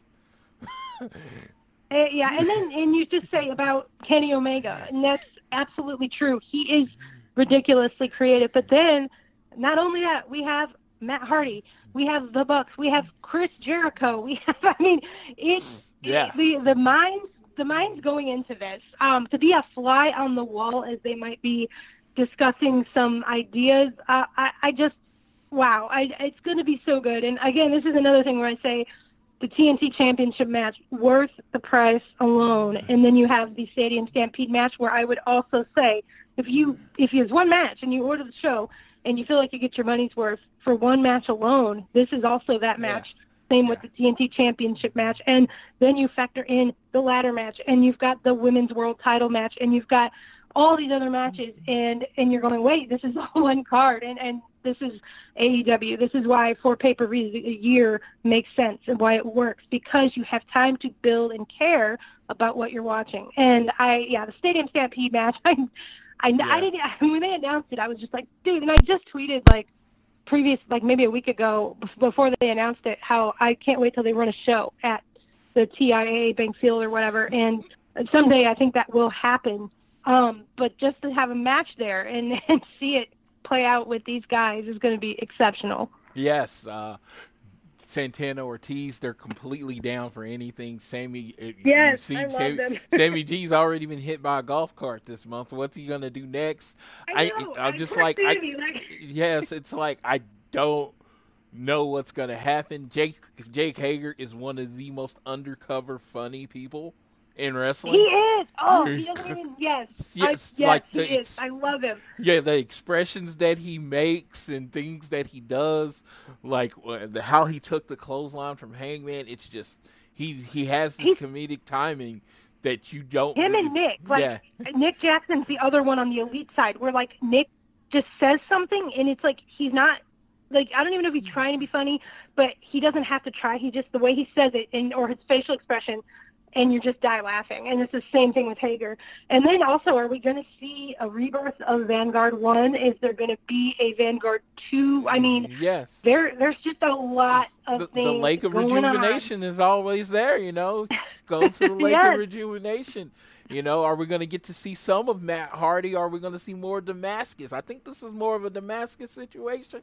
But hey, I'm ready for it all. I, I just, also, uh, do, yeah. you know, do we see Senor, Sen, was it Senor Benjamin, right? Yeah. Like, I mean, Yes. you, who knows? I mean, do we see Maxwell? Do we? I mean, I would love to see Maxwell pop up in this match. Um, Maxwell clearly is training to wrestle, even if he's only like three.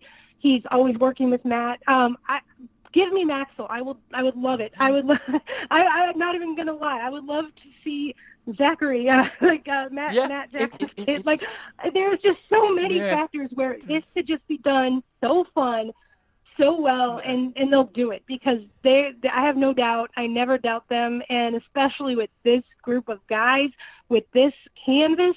Oh my God. yeah, yeah. It's like, yeah. So it's it's absolutely. I have no idea what's going to happen. It's the greatest feeling in the world. Only th- only thing I'm sad about is that I'm not there to watch it.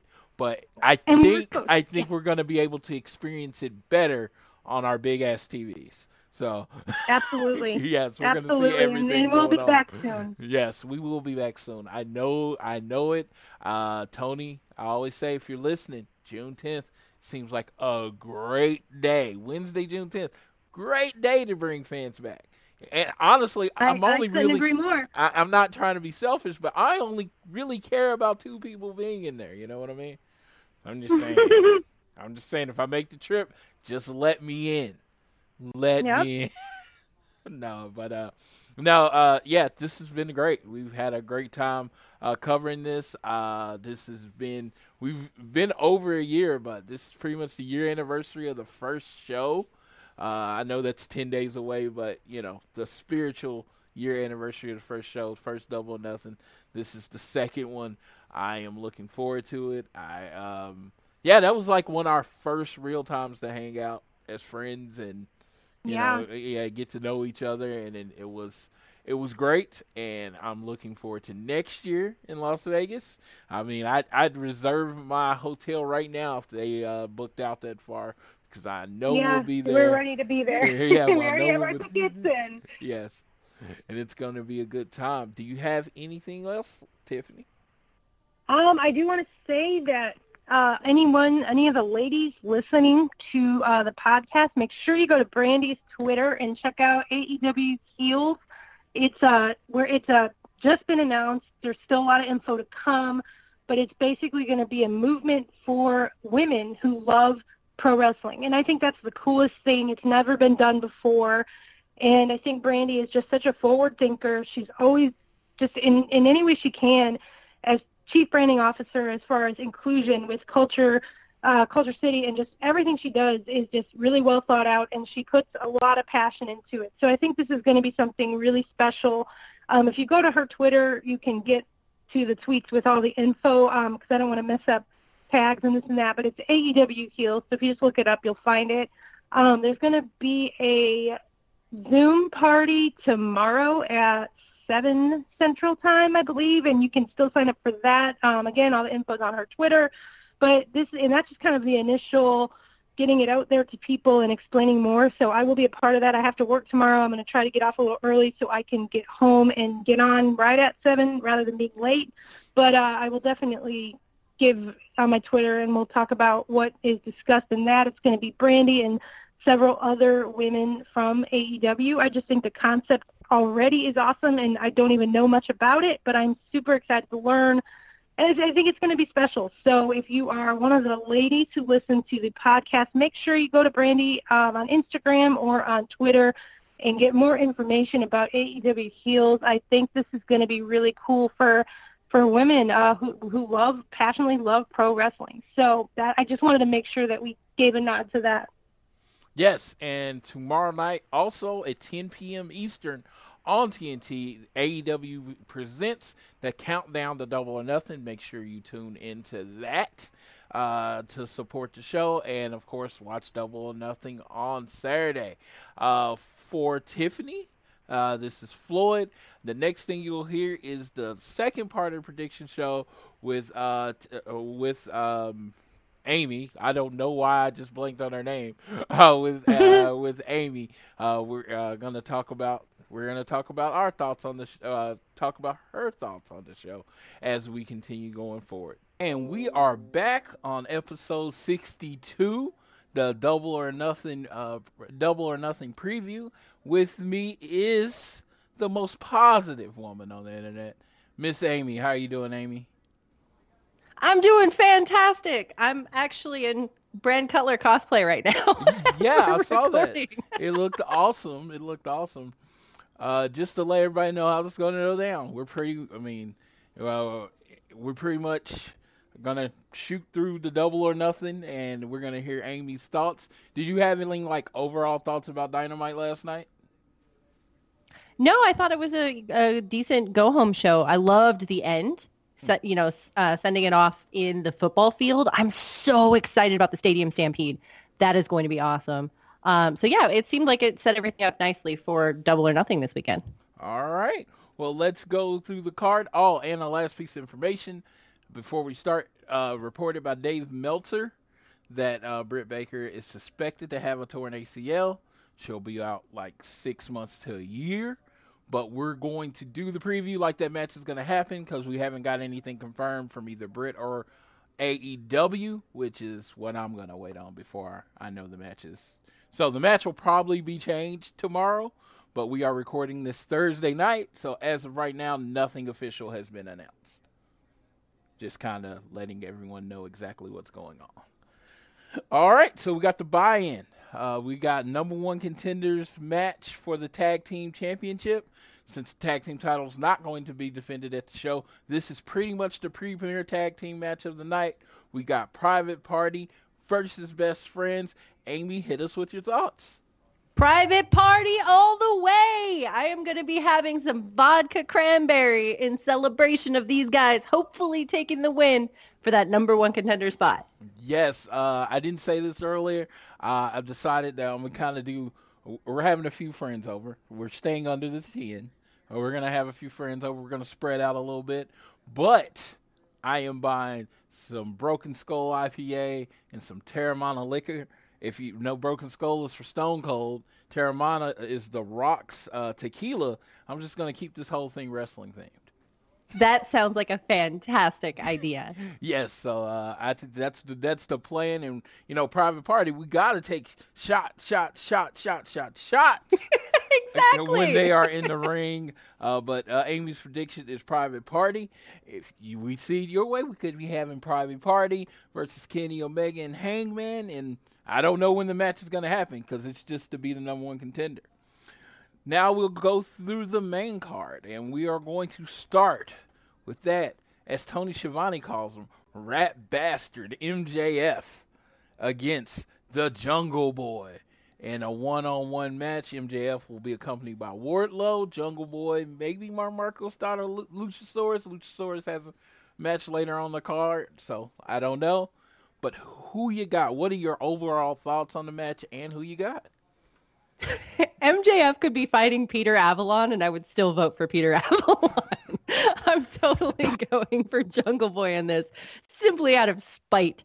I'm sure MJF will win here, but oh my gosh, I would love, honestly, to see Jungle Boy win this. I know he's not going to, but I don't care. So I'm going to vote in this what I want to see happen, which is I would love to see Jungle Boy get a victory out of this.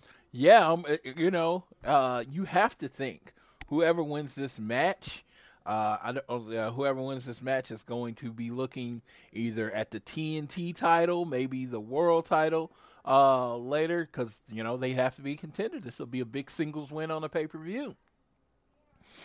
Yeah, it's going to be MJF. Yeah. but I'm still going for Jungle Boy. I can't vote for the boil on the ass of life over here. and then a match that was announced last night on Double or Nothing, kinda out of nowhere. We got the natural Dustin, the unretired natural Dustin Rhodes. I have to say that versus the chairman of AEW, the head of the Spears News Network. Uh, what is it? Spears? Is was it Spears News Network? Shawn Spears News. Shawn Spears News, SSN, Mr. Shawn Spears. You know, like like with pretty much zero build other than him tearing down Dustin and Cody. How do you think this one's gonna go? I feel like Dustin's going to get this one because he lost in a very dramatic fashion to Lance Archer, and that ended up being a pretty big storyline that they worked with with Shawn Spears, Dustin, and Cody. Um, so I think Dustin's going to take this one, but again, I would love, and I know Tiffany is going to be in a disagreement, and I'm pretty sure you are too. But I would love to see Shawn Spears get this because I love Shawn Spears. I really do. He's been such a highlight of the empty arena shows and with the Shawn Spears network or news or whatever. Like he's been awesome. So I would love to see him start to climb the ranks. But I feel like this shouldn't be that time where that starts. So I feel like this has got to go to Dustin, even though I would love to see Shawn Spears win here. Well, Sorry.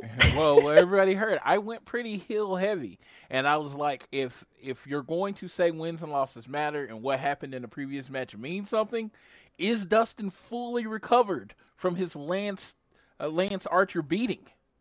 You know, I think Shawn Spears, you know, called him out to uh, get him to come back a little early, and I think he's coming back before he's ready. So I went with Shawn Spears also. Awesome. Yeah, I realized I got to do some hard line predictions here. So yes, Shawn Spears is my prediction. Yes, and if this match happens, uh, hope like uh, thoughts and definitely prayers with Britt Baker. If she is actually injured, definitely speedy recovery. But if she is not, she will be wrestling the the galaxy's favorite alien. I think that's what it is. Kris Statlander uh, versus Dr. Britt Baker, DMD. Your thoughts? I gotta go with Kris Statlander here. She's my girl. Like she's from the Andromeda Galaxy. So I'm with Kris Stat all the way. She has been absolutely phenomenal. The match that was on Dynamite, uh, Kris Stat and Nyla tore it up. It was amazing. So I'm all aboard um, this spaceship here. I hope that Britt is able to wrestle this match because six months to a year, right when she just took off with her heel work, would suck. But I'm sure we'll still see her in some capacity with AEW talking smack to Tony Schiavone. That I, I was just talking to a friend on Messenger, and I was like, man, if we got a Britt vlog every week where she pretty much just tears down people, you know, that could tide me over while she's out. But again, ACL surgery is not anything to mess with. So if in any way uh, she is not injured, I would be very happy about that. Then we have the casino ladder match for an AEW world title shot. We got eight contenders. First, we got to go with the ninth person. What is your guess? So I had no idea, like at all. Um, and you know, this is gonna sound really silly because I'm sure you and Tiffany both have really smart, intelligent, wise guesses as to who they could be. But I'm looking at Double or Nothing, and I'm like, Brandon Cutler's not on the show. And he's always on these big shows, you know, in the opening or whatever. Like, where is he? So I'm almost wondering if our ninth entrant might be Brandon Cutler and Peter Avalon, because as you said before we started recording, jobbers can have two people count as one. And they've got a whole storyline where they're both losers at the same level, and I want to see one of them go over the other. So that would be a silly thing. It's probably nowhere in the ballpark of what's happening. But as I'm sitting here in full Brandon Cutler cosplay right now, talking to you, I would really love to see him. So I'm I'm just gonna shoot it out there. I'm just gonna shoot my shot and hope that he's out there. Eight serious competitors out there. You can have one fun one. I also had just a fun thought that would be uh, the fun thought. Nasty Leroy should be the ninth ninth uh, wrestler. he has gotten. It's gonna be a crazy time though, dude. That ladder match. Yes. If he could come out to Return of the Mac, you know, because I saw a video of him dancing to that song, that would be amazing. I don't know. I'm just being silly at this point. But it's one of those things. You have eight people that the whole thing about this ladder match is you have eight people and any of the eight could win and they could tell a compelling story with the eighth. So if you wanted to do something throwaway or funny with the ninth person, you could. If you wanted to go serious, you can do that too. Um, you know, you got Tiffany's. Tiffany's guest was Pentagon. I would love that because he's one of my favorite wrestlers.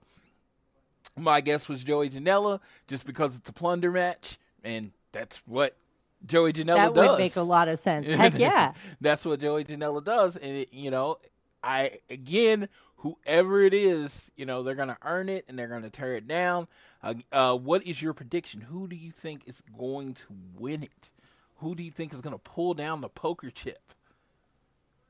Well, I will say that if Brandon Cutler and Peter Avalon came in there, Colt Cabana's there too. They could team up and try to take out some of these serious contenders with their sense of fun. So I'm just going to throw it out there. Um, you know, honestly, I think that Scorpio Sky or Darby Allin, one of those two. And I think that Scorpio Sky is closer. Is this a um, number one contender? Yes. Okay, yeah, I think Scorpio Sky might be closer to that title shot, and I would love to see him in it. But honestly, any of these guys, Rey Fenix, Darby Allin, Scorpio Sky, like those three would be amazing, and I would be thrilled to see them win and get a number one contender shot. Unless they just want to throw it into Yano and have Colt Cabana get it, you know, whatever, that's fine too. But I think it's going to be Scorpio Sky, so that's going to be my prediction. Yes, that was my prediction. We did not talk before this. We did not talk before this. There was no. She did not listen to the beginning of the show. We both picked the same person. That's kind of awesome. Wow, out of all of those people, that's amazing. yeah. then we have a no disqualification, no count out. AEW Women's World Championship match. We have the native beast Nyla Rose against the multi-talented Hikaru Shida. She's one of those people. If she was my friend, I would hate her because she's good at everything. And you you can't be good at everything. You can be, I, I, you can be exceptional in one thing, but don't be good at everything. You gotta suck at something. You gotta suck at something. Good lord, it's just like, dude, yeah, she's she's good at everything, and uh, so we got this. And I was talking about earlier, and I'm gonna reiterate this, so you have to hear it again.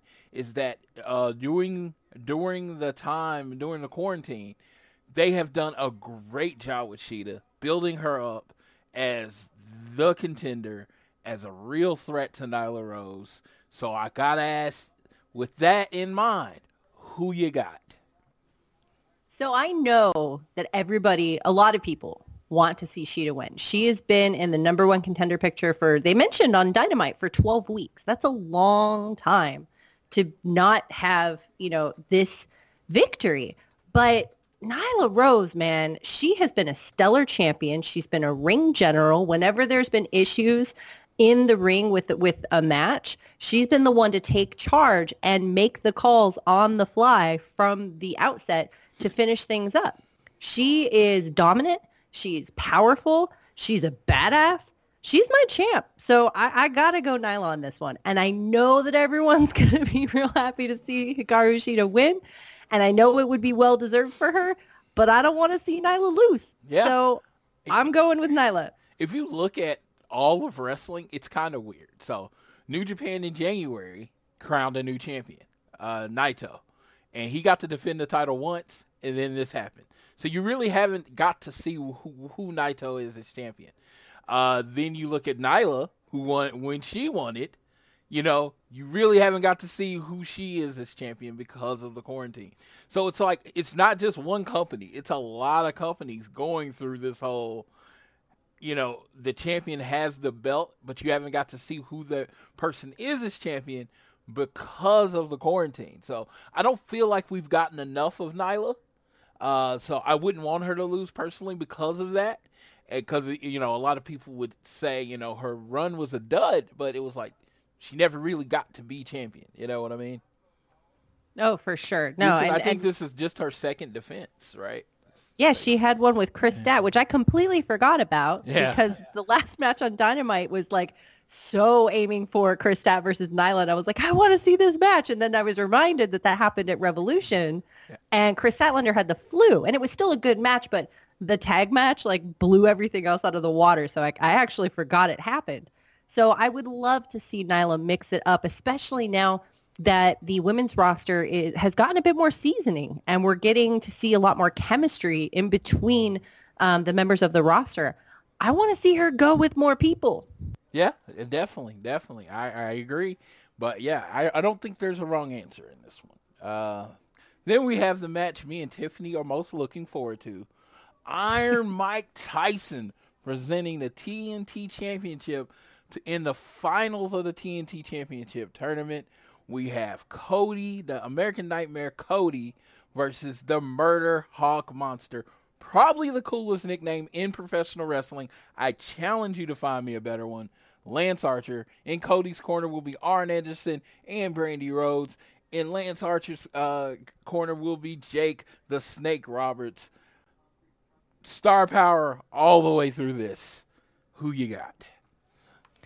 This is a really tricky one.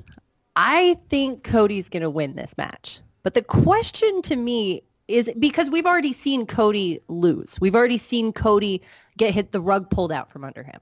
And I'm not sure how much it serves anyone to have it happen again. Um, but the question that I have is whether Cody is going to win cleanly and come out of this as the person that everybody's rooting for or if we're going to see what MJF and Shawn Spears have been talking about with his tunnel vision. And with what happened with Brandi, are we going to see something happen to Brandi and Cody will still come out victorious, but at the expense of people closest around him? Yeah. I I that's a good point that I didn't take into consideration. I even said I'm rooting for Cody. I understand if Lance wins. It actually if let's just say this was another company, I would with Mike Tyson being the enforcer, I would 110% say Lance Archer has to win. Cuz if Cody wins, there's no conflict between him and Tyson, right? This is true. But if you're building a conflict, you know, it's better with Lance Archer or Jake the Snake Roberts. Or Arn Anderson then threw uh, a curveball into it and says Mike Tyson has a run to the place. He can do whatever he wants to do. So I'm like, he just might have something to do with the end of the match. Yeah, maybe. Yeah. I mean, there's a lot of potential here. You know, because you've talked about Arn Anderson and his history with the Rhodes family. Yeah. Obviously, Jake the Snake and his history, and Cody Rhodes and his personal history of of being, you know, the hero that everybody strives to be, and then also the the conflicted villain. So I would love to see a return to the conflicted villain. I, I might be a little biased in oh, that, Oh, no, but I no, think that there's no. a, a Villain, lot Co- of Villain Cody is my favorite Cody. Yes, Because absolutely. to me, you, he gets a lot of unnecessary hate. I would love for him to give people an actual reason to hate him. But I think that there's enough moving pieces here that that could happen. And Yeah. if it doesn't happen, honestly, I might be a little disappointed. but I'm sure this is going to be an amazing match, an amazing outcome. You've got Mike Tyson. Like this feels big match, big sports, legendary. And it's going to be really cool to see. and it's crazy as a Cody fan. I I, I, I prepare him to the uh, A, I know it's AEW's young, so you can't have the streak, but he's the AEW Undertaker. Like Yeah. he really is. They build, they bring these people in, and of course you think Lance Archer. Uh, if you if they do, they don't forget about history. Mox just beat you for your title. I was like, man, Lance Archer is going to come in and go after Mox. No, he comes in and goes after the face of the company. He comes in and goes after Cody. That's that's Undertaker shit right there. You know what I mean? Being Cody has almost been more than being the world champion in AEW. Yeah, you don't need the championship when you're Cody Rhodes and you got that pyro Yeah. with that entrance and Yeah. everybody chanting your name. Yeah, you're the EVP. You got all the videos with you, you know, jumping on the plane with Tony like your best friend. You're the face. you're the face of the company. You're kind of like what Triple H is to NXT. Cody is to AEW. We all know Tony runs it. We all know Vince runs it, but they're the faces of their respective companies. So going after Cody almost in getting a win over Cody almost means more than being the champion. Almost. For sure. But you know, the championship would be nice too. No, no, the champion. No, championship's super important. It's a beautiful belt. I can't wait to own a replica of it one day. It's it's a beautiful title. But I'm just saying how they've built Cody up. Like when he For lo- sure. when he lost the world title and he can never, you know, never uh, face for it again. I was really upset at first, and then I've seen how they booked him, and it's just like they book him like he's the world champion. Cody is the title. Yeah, that's what I'm saying. yeah. So Yeah, I hear you. so who? Uh, you- so you saying heel Cody goes heel and beats Lance Archer? I, I think so, or at least we get some some conflict because we've got conflict in the elite, and I think we got some conflict in Cody Rhodes too. I could be wrong, but it's it's in there. He's Yeah, got night- some potential in there to go to the dark side a bit. Nightmare Family turning into a heel faction. I'm all about that. I'm all about it. I already got the gear, so it'll make it easy for me. there you go. All right. So uh, the next match, we have the AEW World Championship match. We were just talking to you about this particular title. We got uh, the exalted one, Mr. Brody Lee, versus the champion Jon Moxley. Um, uh, okay, so I'm gonna. You didn't get to hear the first part of the show, so I'm gonna tell you. Uh, me and Tiffany's thoughts, and we kind of agreed on this. We like the match itself is interesting, right? and they've done a good job building it. But because I feel like I 100% know the results, I have my interest in the match. It's probably the match I'm least interested in on the show. I'm always that way. Whenever I know the outcome of the match, I just check out. Like it's it's hard to tune in. It has to be a really good match. So when Moxley fought um, Frankie Kazarian, I started to check out pretty quickly because I was like, okay, whatever. Like Moxley's gonna win. This is gonna be fine. But Frankie Kazarian, I got to see him wrestle in a way that I hadn't before, so that pulled my interest back in. This one, I thought for sure Mox was going to win it. I was like, no question, you're not going to take the title off Mox. But then I'm like, how do you kill Brody Lee? Like, how do you just kill the Dark Order? Like, that doesn't make sense either. So now I guess I'm going to be mad and the Dark Order is going to win from their shenanigans. I, I don't know. I really don't know how this match is going to go now because as soon as I think about it from like a booking standpoint, all of these different lines get crossed. And I'm like, okay, well, you know, you've got Jon Moxley. He's a strong champion. He's a great champion. Everybody loves him. Like when his music hits, that's just money right there. He comes out. It's great. But you've been building up the Dark Order for so long. Brody's debut has happened during empty arena shows. He hasn't even really been introduced to the fans experience yet. And how are you going to crush the Dark Order unless he wins and then the Dark Order just dismantles him and then he's not able to come onto the show because he's storyline injured or something? I, I don't know. I don't know how this goes. So, I guess I'm going to call Brody Lee victory and that's going to suck. I know. I hate it. I hate it. I hate it. I really want Moxley to win. I think Moxley's going to win. But I, I, I kind of got to go to the Dark Order here. And, you know, they've already got the title.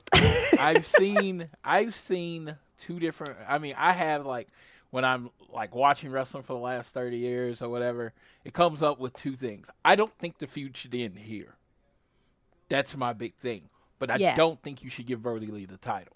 I don't think so either. I- I'm I- so mad that this match is even happening right now. Yeah, that's what I, I, I've made that point on the show is that I don't. It's I love I love the matchup. I really do. I just don't think Brody Lee has established himself as that monster. You know what I mean? For Yeah. for Moxley yet, and it's like I would. I mean, you But have at the to same have the time, world they got to go with somebody. Yeah. You can't have Mox and Kenny Omega now. That Yeah. needs fans. You can't have Mox and MJF. That needs fans. You know, obviously all the matches need fans, but there are some matches that really need fans. yeah, And who else is there? Like Lance Archer right now is mixing it up with Cody so he can climb the ladder and, you know, emerge victorious.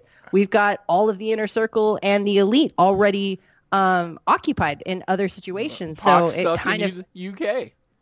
Exactly. Like you kind of have to do it. Pac would be so good. Yeah, So yeah, I mean, maybe Mox is the obvious choice here, and then you have the Dark Order doing shenanigans afterwards maybe because you've got to have Brody Lee still look strong. You can't weaken somebody like this with their first big match. So, yeah, I don't Maybe know. I don't like it. from the Dark Order cost him the match, and he has you didn't beat me.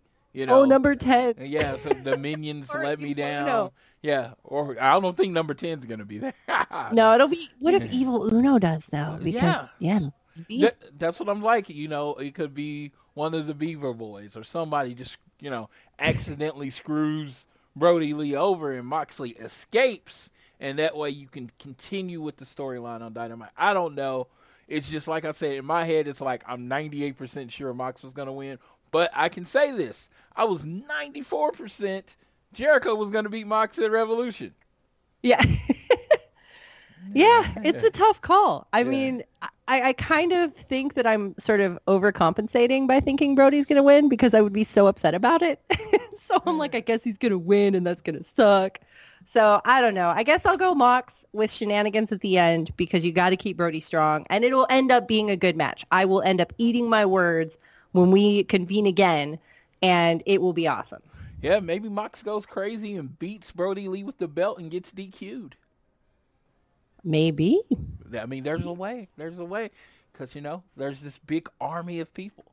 Uh, then we have the main event, the big event, the thing I probably am looking most forward to in life Me too. the Stampede Stadium Stampede, Inner Circle versus the Elite. I went off for about 10 minutes on all the different things that could happen in this match. So, Amy, I'm going to give you the floor. I've never seen a, a wrestling match in a football field. I can honestly say, me neither. I mean, I've seen, you know, I've been to WrestleMania where it's a ring inside of a football field, but like, But they get to be at the football field. The field is painted Yeah. for AEW. yeah, yeah. That is so cool. Yeah, I've, I'm so excited about this match. This is my main event. This is like, I cannot wait to see this match. And there are so many moving pieces to this. I love conflict. I love interpersonal strife. And we just saw Hangman Page return last uh, last Dynamite, and again we've got that Hangman Page is isolated feeling, and you know the elite are not fine. But we also have an added wild card now because Matt Hardy and Kenny Omega have been teaming up together, and Matt Hardy could be seen from Hangman Page's perspective as having taken his place in the elite. So I think that, you know, the inner circle is so cohesive right now. They're so strong. They're together. They're coordinated. They've got everything on lockdown. They are a legit unit. And the elite are crumbling. They've got distractions up the wazoo. They're like freaking out amongst each other. And I, think the inner circle is going to win this one. And I think we're going to see, you know, fireworks and we're going to see the inner circle having claimed the stadium. I, I think that's going to how it's going to go down. I love the potential for a conflict in the elite story. And I love the potential for that to be something that develops or even potentially turns into some singles matches or tag matches or some sort of interactions further down the line as we head up to the next pay-per-view. yeah. It's one of those things that this whole, I mean, this whole thing is no DQ. It's like you got these ten excellent artists, and what you have is a football field as their canvas, and you get to watch them paint this picture of destruction and craziness, and it's it's just going to be epic and new It's gonna be a bloodbath. Yeah, the new rivalries can be created from it. Uh, you have all the way until what September to build rivalries to your next pay per view. That's not including if they do any special shows during the summer. It's it's going to be crazy. It's going to be nuts. I, I the w- one thing I pointed out earlier is the one of the most creative minds in professional wrestling is Kenny Omega, and you gave him a football field. I mean, like, so we have actually Kenny Omega, Matt Hardy, and Chris Jericho Yes. are three of the most creative minds in wrestling. yes. And they've got a football field. They've got no DQ. They've got the world at their fingertips. This Yeah. is gonna be the coolest They, match. they got ever. drones. They have drones and moving ca- cameras. I mean, Oh, Jacksonville's so. NFL stadium. You know, it's set up for camera angles at every point. This and it's like it's like. Tony Khan's like, go. Here's the finish, go. You know, that kind of thing. It's like I don't even think I'm thinking they're probably still coming up with ideas right now. I don't think by any means this how this match is going to play out is decided yet. I and that excites me because it's one of those things I don't care who wins. Like at all. I, Oh, I- totally legit. I don't care who wins. This is about the ride. This Yeah, is we a all roller coaster. this is a roller coaster. This is an amusement park. This is a match. When they're like, well, there's, someone's gonna come out like they put this person over. Who cares? I don't care. Everybody got put over. A damn football field got put over. yes, like at this point, I'm gonna be like, who cares? This is about Yeah. fun. This is where this is truly a 30, probably 30 to 45 minute area where I'm telling you right now, turn your brain off and just enjoy. Don't be like, well, that's not real and that's not this. No, turn your brain off. I'm telling you right now. Just savor it. If I if I start hearing about missed spots and booking, I'm gonna get on. I'm gonna get on my own account and bury you because you then you you're missing the point if you're talking about that. You're missing the point. You're missing the point of this whole match. This whole match is the cherry on top of the dessert. You know, it's like, and it's going to be violent, and they're going to put their bodies on the line, and it's just going to be gorgeous. I am like, I will say if there's one good thing to come out of coronavirus, it's this. yes, Because this would not be happening at Double or Nothing were it not for the fact that we have an empty arena show. And AEW, to their credit, is constantly coming up with creative ways to sort of adapt and get around and try something new and still be exciting and fresh. yes, And this is something that's never been done. It's going to be exciting as hell. And they've got a whole freaking football field. Like that would not be happening right now. yeah. were we it not for the fact yeah. that we have empty arena shows. I just hope that they're able to mic everybody well because at Dynamite when they first started um, cutting to this the uh, the football field and Chris Jericho was talking and you couldn't hear him. So I'm hoping that they're able to mic everybody well because dude, you got to be able to hear Chris Jericho. Other than that, I'm just to sit back. I'm to have another vodka cranberry, grab some popcorn and enjoy the hell out of the show. All right. Yeah, I, that's the only way. That's the only way to do it. Look forward to the show. Enjoy it at home. Grab your favorite snacks, favorite beverages. If you want to have a few friends over, be be aware. Be socially aware, socially distant, all that things. If you decide to do that. Also, the idea Jr. put the idea out there of a Zoom party. If that's something that you want to do, definitely do that. Just I find a way. To me, I know you. Some people might enjoy watching wrestling alone, completely cut off from everyone else. If that's your way, I have no problem with it. But if you are me, who's a social wrestling watcher, who likes to feel a part of the community, there is a lot of different ways. Just reach out. Actually, tag all things elite uh, uh, the uh, Twitter page, and we'll try to get someone out there and connect you with someone, some group that's going on. I'll be tweeting live during the show. I'm imagining Amy and Tiffany will be putting stuff in the show, and I'll be retweeting everything they put up, and it's going to just be a grand time. But we gotta, we're gonna end on the thing. How sad are you that you're not in Vegas right now? Dude, I'm crushed. like I, I did this cosplay today because I was so bummed out and I hate being sad because I'm just like, this is such a waste of energy. I'm just sitting here like moping all day, thinking about all the things that I would be doing and all the people that I would see and missing everybody so much.